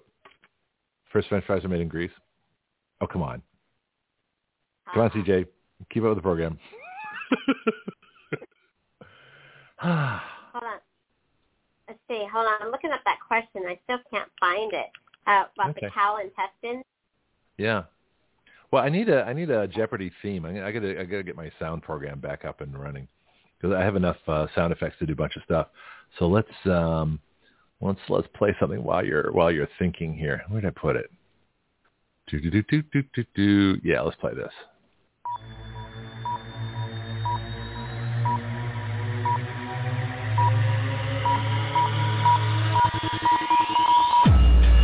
Action Radio, dedicated to fixing everything. There we go. That's always fun. Any more? okay. A cow has intestines that are 20 times as long as its body. That's Uh-huh. 40 meters for a two meter long cow. Let's see. Hold on. That's all I got. Let's see. Agree. Let me go. 20 meters of intestine in a cow? This is what this is what it says. I guess fairly close. It comes to 150. Fairly close between the sperm. Okay, now now we're talking about. Now it talks about. Uh, yeah, that's what it says. So whereas humans, it's uh, 25% of our digestive system. With cows, it's 20 meters. Do we know what percent of their digestive system, their intestines A are? cow has Or- intestines that are 20 times as long as its body. So if you picture a cow's body, the uh-huh. intestines are 20 times as long as its body. That's M for a 2M long cow. 40 meters for a two meter cow. Okay, so how long are human intestines then? And we'll, we'll check out dog intestines compared to their body. this is funny. Lord. Let's see. Uh, why are we talking about this? Because in it's the fascinating. Uh, Because it's because nobody else will. It's just interesting. So I'm getting at is where we're, so for Marco who's listening and he's walking. Oh, by, by the way, they call them Dutch fries in the Netherlands, and he puts on curry. So that's interesting. The small intestine can vary between 10 feet to over 16 feet. That's for people. Uh, hmm so that's Large like the large intestine is shorter, measuring about five feet long. So ten. That's fifteen. Right. Is long. So our intestines are two and a half to three times our body length, depending on how big we are. That's pretty scary for me. Yeah, because you're little, but you're really adorable. Exactly. So I just just want to let you know, she's really adorable, folks. CJ is truly adorable. We don't do do pictures here, but uh, Sunday we'll have to do a video Zoom call. Um, anyway, but yeah, now so the reason I'm doing this is because the longer the intestine, the greater the amount of of herbs. In other words, herbivores. So the greater amount of plants you should be eating. So if you have a short intestine, you want a short digestion time because you don't want the meat sitting in your body for long because it does weird things when it's in there. Whereas apparently plants are much more stable, so they can sit in a cow's body. It's going to take a while to get through all 40 meters. That's a lot. That's a long way. It is. So how long is so how long is the grass in there? Like two weeks, a month? I mean, I don't know. Yeah. Yeah, Okay. I don't I don't know. In conversations on the digestive tract for sure. And you know, sometimes, you know, I mean, this is disgusting, but you have to be careful because we can go all into the absorption rate and absorbing because a lot of people bodies can't break down certain foods, you know, and you talk about leaky gut and all the things which I don't think we have much time to get into now. We can save that for another time. But I know oh yeah, like that, for that, that's me a whole show right there. Leaky gut Yeah. syndrome is, is Like- critical. Yeah. for me, because of my past history of autoimmune challenges, it Right. sometimes is difficult for my body to break down food. So that's why I do protein shakes. I do supplements. I do because I need the nutrients, but my body soaks it up like a sponge if it's already if my body doesn't have to work so hard to digest food because of my previous history of digestive, you know, issues. So I don't have too many challenges now, but if I if I did the wrong thing, I probably would not be feeling all that well. So, you know, Right. if you have never suffered with an autoimmune, you probably don't have that issue, but still the body Huh. does take a long time to digest, like the example I gave with red meat and chicken. And I don't know about fish, um, but it, I would think that depending on the fish, it wouldn't be quite as much. But I mean, just the visual image, because I've seen it, I think that's part of, well, what, I'm 54 now. So at the age of 20, I, I just made a choice to not eat red meat, you know, and, and I've just gotten a little bit more picky as I've gotten older and learned more. But when I Mhm. picture red meat in the in your stomach, it literally lays there for days and rots. That's how long it takes it to get through But your if and that's if if food's only in there for 20 hours, how can it lay there for days? Is it bypassed by other there. things? it sits there in ferment. Okay. So it's really if you have a good balance, now I know people that are perfectly healthy as carnivores. It's kind of interesting. Um, Right. But if but if you, how is that possible then? their digestive system they haven't their digestive system is different in the way it goes through the pro- processing. I mean, the process is the same, but everybody's Right. body reacts differently. But it's still going to take a long, long time for the breakdown. That doesn't Mhm. mean that they don't like it. That doesn't mean they're not getting the benefit. I'm just saying it's still going to have that long process of the breakdown hmm right? Because our bodies, our bodies are all designed the same. They don't necessarily function the same because we all have a different history of stuff that's happened to our bodies, right? Right. Like I said, some have autoimmune challenges, some of us have this issue, some of us don't have any issues at all. So, but the process in the human body, like, doesn't change. Does that make sense? hmm hmm So, I yeah, mean, I all individuals with different DNA. Yeah, yeah. Well, it's interesting. I, um, in fact, uh, my uh, my friend uh, who's a reporter who actually talked about it, and she's talked about it on the show, so I can say uh, Tina Terry. She's 75, uh, maybe 76 now. Uh-huh. Anyway, aer- aerobics instructor, I think, still. Um, English professor specializing in Orwell. She's one of my favorite folks to have on the show. Uh, was a movie critic, uh, does all kinds of really amazing things, uh, and is a proponent of the carnivore diet. And so she eats meat almost exclusively. And I tried it for a couple of weeks, maybe three weeks. And you know what? Didn't work for me. Uh, I just, it just didn't feel good. And so I'm much, uh, I'm probably about 60, 40, 70, 30, you know, fruits and vegetables to meat. Well, maybe, maybe closer Right. to 50, 50, you know, but, uh, but I, I can't do, I can't do exclusively meat. I don't think I could do exclusively vegetables either. I mean, I'm a true omnivore. I feel better with, but the meats that I eat are, are eggs and fish primarily, occasionally chicken. I used to eat a lot more steak, but uh, I don't anymore. I don't miss it. For years, I never had a steak. I never had red meat at all. No steak, no lamb, no pork. It was fish and eggs, pretty much exclusively. And I think that's probably why I'm in decent shape now in my 60s. Right, right. Well, you know what's in- you know what's interesting is that there are. Um, it's just like with me, and and it's very challenging for me. I have this book that let me see where is it? It's called Toxic Superfoods, and it's not for everybody, but because I've had autoimmune and kidney issues, a lot of the foods I really, really, really, really like, I Mhm. have to eat very, very small amounts because they're high in oxalates. So just going back to your meat point, right? Right. So Mhm. there's kale and all the superfoods, and red beets are so good for so many things, and Right. all of these superfoods, right? I Uh-huh. love being a vegetarian, but many of them are high in oxalates, and so You should explain what those are, because this yeah, is critical. Uh, well, Yeah. oxalates are not good for people who have had kidney stones and kidney challenges. And yeah, I'm, I'm telling you, it's it's very difficult for me to eat a low oxalate diet because those are the foods that I like, and you Mhm. know, and so for me, having to do protein, I choose to do fish and shake because of other all kinds of fish and dairy are very low in oxalates, but I don't do dairy. I'm very dairy sensitive, so I'll do a lot of Right. almond-based products.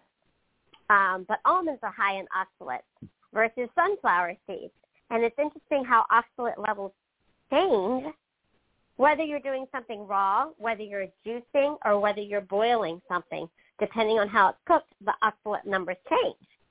Hmm. And so it's like a it's like a full time job just knowing that. But but to your point of some people can do meat, no issue. Some people choose not to. Some people I mean, that's what I'm saying. You have to know your body and what your body responds to or doesn't respond to, whether it's diet with food intake, whether it's Mhm. with supplementation or, you know, whatever. So, um, Well, let me tell you about, uh, Yeah, let me tell you my oxalate story. So I was in my 40s, and I was reading about nutrition and kidney stones and too much calcium and things like that. And I thought, okay, well maybe I should, uh, since I'm getting older, in my 40s, this is like 20 years ago, right? I mean, maybe I should cut back on my on my calcium because I don't want to get kidney stones. So I did. I, I went from uh, soy milk, and then I found out about plant estrogens, so then I went to almond milk. Of course, it has all almond milk has all the uh, the oxalates in it, right? And I also had a lot of spinach, which is full of oxalates, and I love grapefruits and grapefruit juice, which is full of oxalates. So I had a non-calcium, you know, hugely oxalate diet. So I got a kidney stone, first time in my life. So the very things I was doing I thought would prevent kidney stones actually gave me one. And I won't go through all the embarrassing story because I was on a first date when it happened. It was kind of embarrassing ending up on this poor woman's floor, uh, writhing in pain. And she had, you know, it's like first date. It wasn't a lot of fun that time. Anyway, she got me to the emergency room and, uh, and uh, we did the, the x-ray or whatever. They found out it was like a three meter long, um, kidney stone. Well, that's big, you know. And so we're going to have to pass that sometime. So I did what I normally do, which is go home and hop on the internet and say, I got to break this thing up. There's got to be something that breaks up kidney stones. And so I found out citrus breaks up kidney stones. So I uh, I ate copious amounts of lemons, limes, and oranges, and actually broke it up. So it never actually had to pass, and it was gone. You know, because I broke it into tiny little, tiny, tiny, tiny little crystals. With uh, so I said, okay, let's screw that diet. Let's go back to dairy. And ever since I got back on dairy, I've been fine. Haven't had a kidney stone since. So cheese, eggs, you know, half and half. Love it. Not a problem. Uh, especially with my blood uh, blood type by type B, you know, which supposedly really, uh, you know, dairy doesn't affect uh, type B folks. Um, that's my uh, my Caucasian background, literally from the Caucasus Mountains, the steppes of Russia. You know, I guess where my people originally came from. Anyway, point being that the things you think are good for you are really not. You know, how we get from oat bran, you know, to gluten free. Well, what's oat bran? Well, it's gluten. it's like pure gluten, right? So, uh, but it, it was interesting. So oxalates are very bad for you. They, um, if your body, if it takes the calcium out, as I understand it, and if you don't have enough calcium, your, your body synthetically makes an overload of calcium and it ends up in your kidneys, and that's not good. How am I doing so far? Is that about right on oxalates? Yeah, that's great. Okay. Anything That- I missed, don't, is- don't just let me know. No, I, I think that's great, but I mean, it's really something that if that's Mhm. what you're into, you have to. Um, I mean, you almost have to have an ongoing list, and it's a pain in the ass. I'm not gonna lie, it's a pain in the ass. Or you have to Mhm. know because you're constantly looking stuff up, and and depending on the source, you can Mhm. find different numbers for different foods. You know what I'm saying? What are the big oxalate foods? Let's go over that because uh, it's fascinating with dairy. I can eat all the dairy I want. Uh, I'm not affected by it. In fact, I'm affected by not having dairy. Obviously, you know, give me kidney stone. But what are the what are the big oxalates? I, I know spinach, um, grapefruits, and Yeah. I guess you said almonds. What are some of the other ones to watch out for? And these are all good foods. I mean, the spinach is supposed to be good for you. Popeye had it. I'm Popeye the Sailor Man. I'm Popeye the Sailor Man. You know, we we all grew up on on uh, you know spinach and making you strong. So it's supposed to be good for good food, but it's raw spinach is full of oxalates. But so what what are the other It is. ones to watch for? It is. believe it or not, um, celery. Celery oxalates. is very, huh? Celery's high in oxalates? Okay. Yep. Because I, And- I and thought that in my... makes Yeah. Simply water and roughage. But um, you've got spinach, you've got beet greens, you've got Swiss chard, and you know alternates. You should be using more of romaine, bib lettuce, cabbage, and bok choy. You can use turnip. Um, and I think I love broccoli, but I loved it. I love it steamed, and so broccoli, believe it or not, is is good to the best of my my knowledge. But I've seen different conflicting sources on that. But celery, carrots, odi, uh, artichoke heart, um, any like baking potatoes and sweet potatoes are very Mm-hmm. high. Chocolate and carob um, are high. Black tea and green tea. And see, I love green tea. So Yeah, dude. I love black tea. Yeah. So, uh, peanut, peanut butter, uh, nuts and butters, especially almonds. So here it is: sprouted pumpkin seeds, which I eat a lot of, and Mhm. Sprouted sunflower seeds or flax seeds. Uh, let's see, macadamia nut.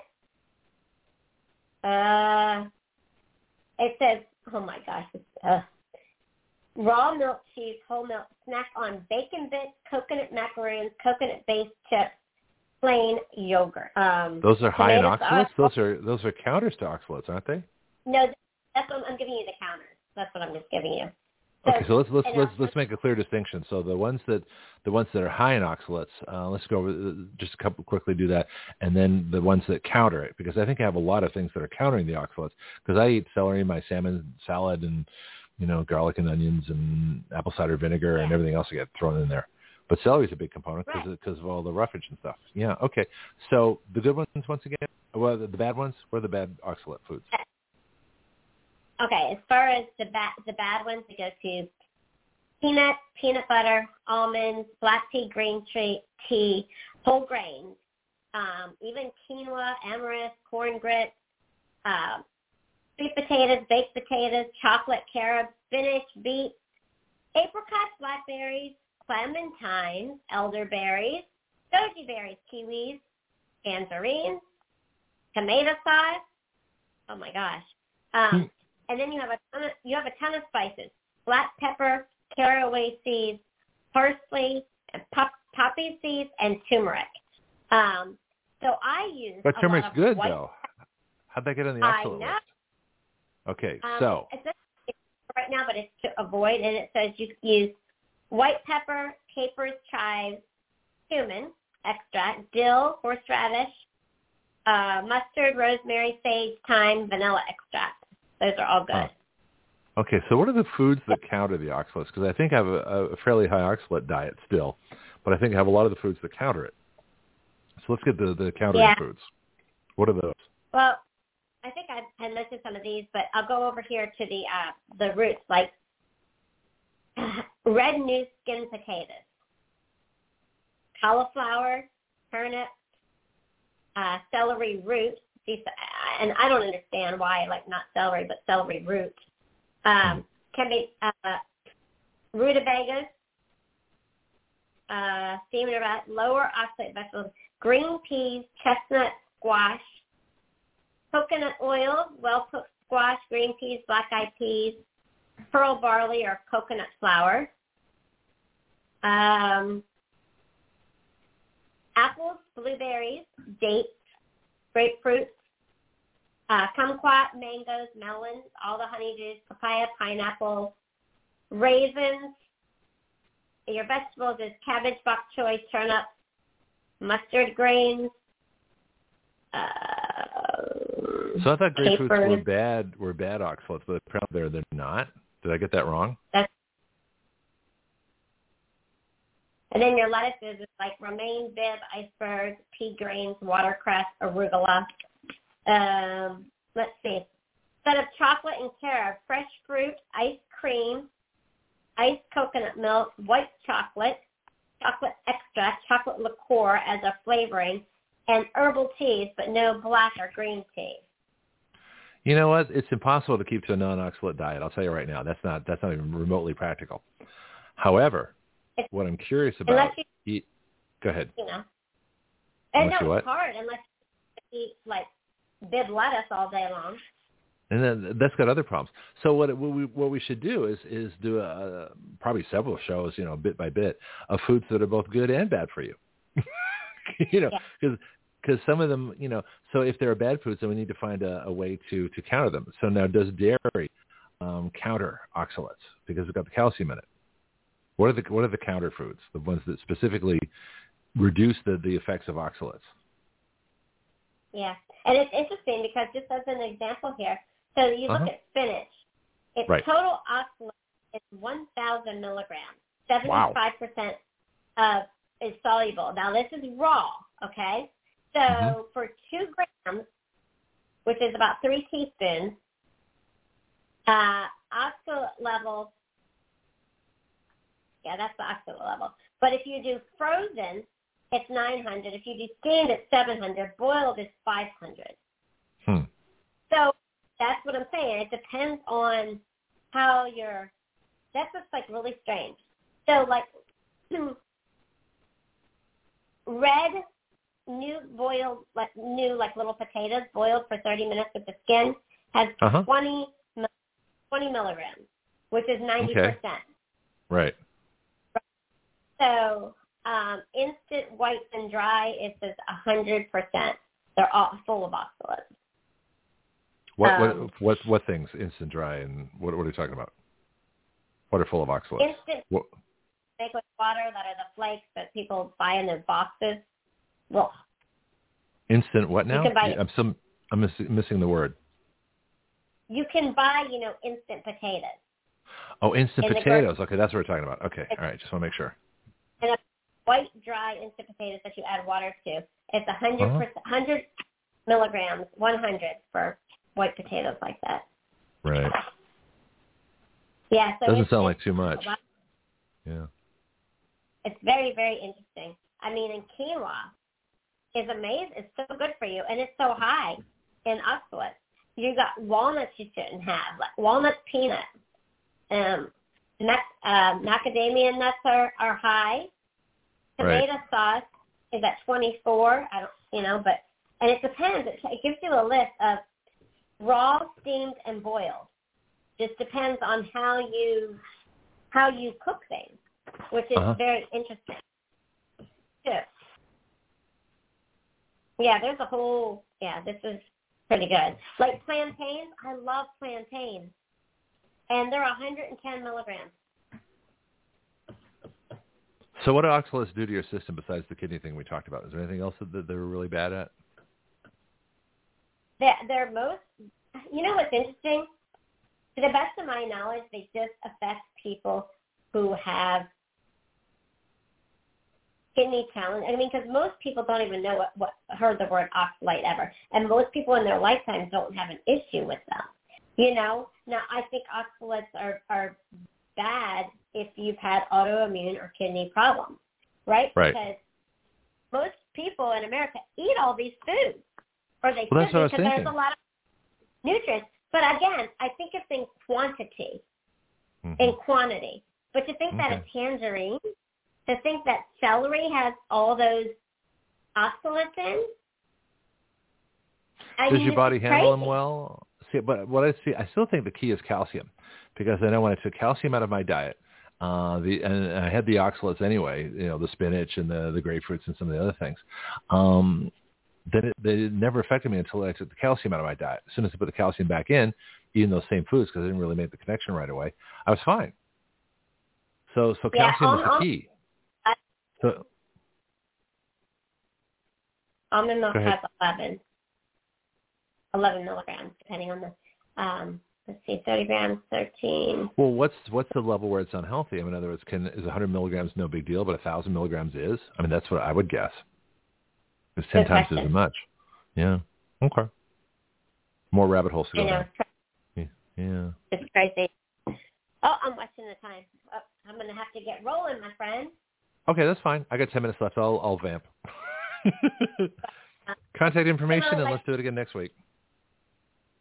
Absolutely, absolutely. Um, and wheat is very, very high um, and all chocolate, you know, chocolate chips, Fig Newtons, all all the yummy good stuff is very, very high in oxalates. That's so why I say eat dairy. Eat dairy and counter it. Yeah. Cheese, eggs. Well, eggs not dairy, but culture. yeah. Right? Yep. Yeah. Well, my friend, yeah. you have a great your day. If anybody wants to contact me, you can reach me at H2O Wellness Network. That's H2O Wellness Network at gmail.com. Sounds good to me. Thank you, CJ. Talk You're to welcome. next week. I'll talk with you soon. Bye. Yeah. Bye. Ah, the fun we have here.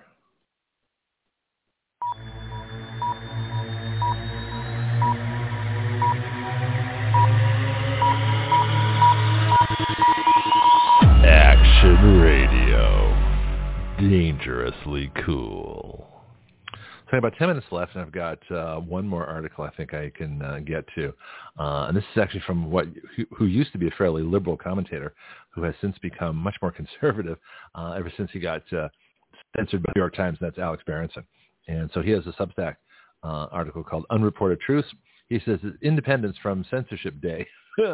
And this is the same same thing. Basically, our federal judge. I mean, there's so many good articles on this. He says federal judge in Louisiana just blew up the White House effort to force social media companies to censor people with opinions or facts it doesn't like. This is huge. In other words, uh, uh, for Berenson v. Biden. So apparently, he's Alex Berenson is suing him too. How come I can't say? Where's I can't I can't find a lawyer to sue uh, to sue the Brandon insurrection. Anyway, so this is from July 4th. He says earlier today, federal judge Terry Doughty of the Western District of Louisiana issued a preliminary injunction barring the White House and federal, several federal, federal agencies from trying to get social media companies from censoring people or posts. So that's what the injunction is. Okay, wait a minute. So he says he issued a preliminary. Let me, let me show it. Just uh, I'm going to go to the end of the court case. No, I think I put it away. Well, let's check it next time. But he's saying that the he issued a preliminary injunction barring the White House and several. So that's it. So the memorandum, so the lawsuit's still going on injunction said the White House during the lawsuit can't do what they've been doing. So they don't have to wait for the end of the lawsuit to, to stop the White House. They have to stop doing it now. So that's actually really key to it. So I'm going to go check the official uh, decision uh, on the memorandum by the judge. And then, like I said, I'll have more on this tomorrow because I find this all quite fascinating. He says, uh, Berenson says, if the post is, quote, protected free speech, the agencies cannot, in capital letters, ask Twitter, Facebook, or anyone else to do anything about it. And that's what Judge Doughty ruled. He says, doesn't matter if it's the finest piece of journalism since the New York Times published the Pentagon Papers or the finest piece of journalism since the New York Times published Walter Duranty's reporting on the 1930s Soviet famines. The White House has no business trying to get it taken down. Judge Doughty wrote in a brilliant 155-page memorandum, which we've covered the first third, right, supporting his injunction in the lawsuit, which is the, which the states of Missouri and Louisiana filed against uh, insurrectionist Brandon last year. My words, once again. He says it's Independence Day. All right. He says uh, um, on page 102 of the memorandum, which we haven't got to yet. We're still on page 55. Judge Doughty nearly explained, uh, neatly explained the stakes. He says, without a free debate about, about these issues, each person is unable to decide for himself or herself the proper decision regarding their health. Each United States citizen has the right to decide for himself or herself what is, the tr- what is true and what is false. The government does not have the right to determine the truth. Well, truer words I don't think have ever been spoken. The government does not have the right to determine the truth. And that is absolutely, this is why censorship is so important. Then he goes into the introduction and he talks about, well, we've already read that, you know, where the quote is, I may disapprove of what you say, but I will defend to your death your right to say it, where the government's the, the, just the opposite. I do care what you say, and I will take away your right to say it. so that's that modern incantation uh, of that old saying.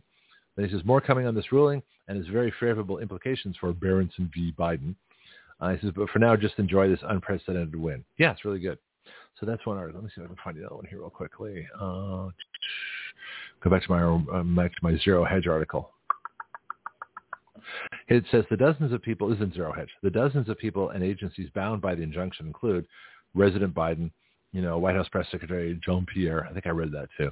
Let's see if I can find some more stuff for you here. We only got a few minutes left, so I'm just kind of vamping. Let's get you. But uh, here's another one.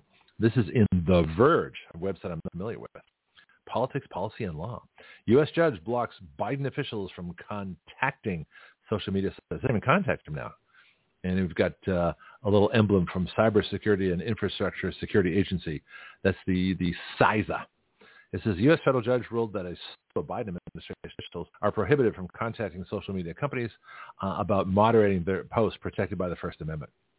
So the, I'm reading several different articles because it's always fascinating to me how these different articles, you know, they're, they're sort of saying the same thing, but they're sort of not. Everybody has a little individual take on it. Then this guy, Judge Doughty's 150-page memorandum where he quotes, you know, he quotes again. I won't do that. But here's this is this article. This must be a liberal article because here's what I find interesting is what other sources are saying. So the he says, as the Washington Post reports, Republican attorneys general in Louisiana and Missouri suing resident or insurrectionist uh, Brandon uh, Dr. Anthony Fascist, the CDC, the Department of Homeland Security, and the National Institute of Allergy and Infectious Disease. That's what the NIAID, uh, allergy is the A word. Okay. Uh, claim that, quote, starting in 2017, four years before Brandon was thrown into the White House, that's not what he said. Anyway, officials within the government began laying the groundwork for a systemic and systematic campaign to control speech on social media. Let me say that again. Starting in 2017, four years before Brandon occupied the White House. He says Biden was president. Whereas before Biden was president, officials within the government began laying the groundwork for a systemic and systematic campaign to control speech on social media. So what happened in 2017? Well, what happened in 2017 was Trump took office. Okay, so what they're saying is the minute Trump took office, people loyal to the deep state were already creating a system to control free speech so that what Trump said wouldn't get out there. That's why they canceled his account what we say didn't get out there. All these different things are not getting out there. This is why it's so important for you to share our shows. It is so important for you to share our shows, I can't tell you. And our bills. Otherwise, they're not going to get out there. Then we got a quote from the New York Times. New York Times cites Jameel Jaffer, the executive director of the Knight First Amendment Institute at Columbia University. Well, we already went over the. if you listened yesterday with uh, with Bonnie Nesbitt. We went over the Columbia University School of Journalism, their syllabus, we were cracking up. Nothing in it has to do with free speech or writing or reporting or objectivity or anything. It's all how to uh, portray globalist propaganda in the best light. That's what they teach at Columbia University. Anyway, so Jameel Jaffer, executive director of the Knight First Amendment Institute, I can't believe they have a First Amendment Institute at Columbia University. Anyway, responding to the ruling saying, and here's the quote, it can't be that the government violates the First Amendment simply by engaging with the platforms about their content moderation decisions and policies. If that's what's the court that's what the court is saying here, it's a pretty radical proposition that isn't supported by the by the case law. Well, it doesn't have to be supported by the case law. It's supported by the First Amendment, you stupid moron. No wonder you're at Columbia University. And then it says it can't be that the government violates the First Amendment simply by engaging with the platforms about their content moderation decisions and policies. Of course it can. That's the problem. The government violates the First Amendment simply by engaging with the platforms about their content moderation decisions and policies. So if you take the words, it can't be that, and just read the rest of the quote, the government violates the First Amendment simply by engaging with the platforms about their content moderation decisions and policies, he gets it right. So when he says it can't be, that's the problem. Of course it's key. That's exactly what happens. Then he says, the New York Times, this is the author of the article. Who's the author? Let me get the author. Everybody gets credit here. Uh, there is no particular author. Uh, it is from The Verge, the V-E-R-G-E uh, website in their section on politics, policy, and law. All right. Bye, Marco. Talk to you next week or talk to you Friday. Uh, there he goes. He's, he's out of here. Let's say goodbye to Marco in the Netherlands, and we'll get him back on. Just got a couple more things to do, and then I'm done for today. Oh, there's my one minute warning. Uh, well, I'll be a little about like two minutes over. Anyway, The Verge says the New York Times also has a statement from unnamed White House officials saying, our consistent view remains that social media platforms have a critical responsibility to take account of the effects their platforms are having on the American people, but make independent choices about the information they present. well, let's take this one apart. Our consistent review remains that social media platforms have a critical responsibility. Uh, no, not to take into account the effect because they're an open forum. They have a critical responsibility to leave everybody alone, let them say what they want, because Section 230 of the Communications Decency Act, Federal Communications, says that they are not liable for anything that anybody says on social media. They cannot be held responsible for anything anybody says on social media. So there's no reason to touch anything that anybody says on social media because they're not liable for it, not their responsibility. If someone says something on social media that violates law by making public threats against uh, public officials or child pornography or things like that. We have plenty of laws to take care of that. It's not the job of social to regulate what's on social media. It's the job of social media to provide social media. That's it. Same thing with phones. It's not up to AT&T to, to regulate what you say on your phone. It's up to AT&T to make sure your phone works. okay? And then the last thing it says here, the injunction bars people like DHS Secretary Alejandro Mayorkas, Cybersecurity and Infrastructure Security Agency leader Jen Easterly, and FBI Foreign Influence Task Force leader. Foreign Influence Task Force leader at the FBI? They're a domestic agency. Were they a foreign? Anyway, Laura Dehmlow, as well as employees of those agencies and several others, from contacting, working with, or asking social media companies about posts protected by the First Amendment. Exceptions include, and this is what I found interesting. Remember, we talked about the judge talked about the public exceptions. So the exceptions include posts about criminal activity or criminal conspiracies. Uh, I think they mean those that are actively engaged in criminal activity or criminal conspiracies. Okay, because if, it, if it's we post stuff criminal activity all the time, and certainly about criminal conspiracies. In other words, the Biden insurrection, national security threats. You just can't post those. Threats to election security, permissible government uh, government speech promoting government policies on, or views on matters on public concern. See, I don't think this makes any sense. Public safety threats. Uh, I mean, you can't make a public safety threat, but you can certainly talk about someone else making one. Uh, efforts to detect, prevent, or mitigate malicious cyber activity. This doesn't make any sense to me. There's something wrong here. That the instruction, the injunction bars people from doing things except for these, uh, uh, or asking social media companies about posts protected by the First Amendment. Exceptions. Okay, those exceptions. I don't believe those exceptions. I got to look more into this. That says those named in the suit are also barred from working with academic groups that focus on social media, like the Election Integrity Partnership, the Virality Project, and the Stanford Internet Observatory. We're going to talk more about those because those are in the case. Actually, some of those I I'm going to be getting to uh, in future pages. We're done. Um, let me give uh, our, our, our websites once again.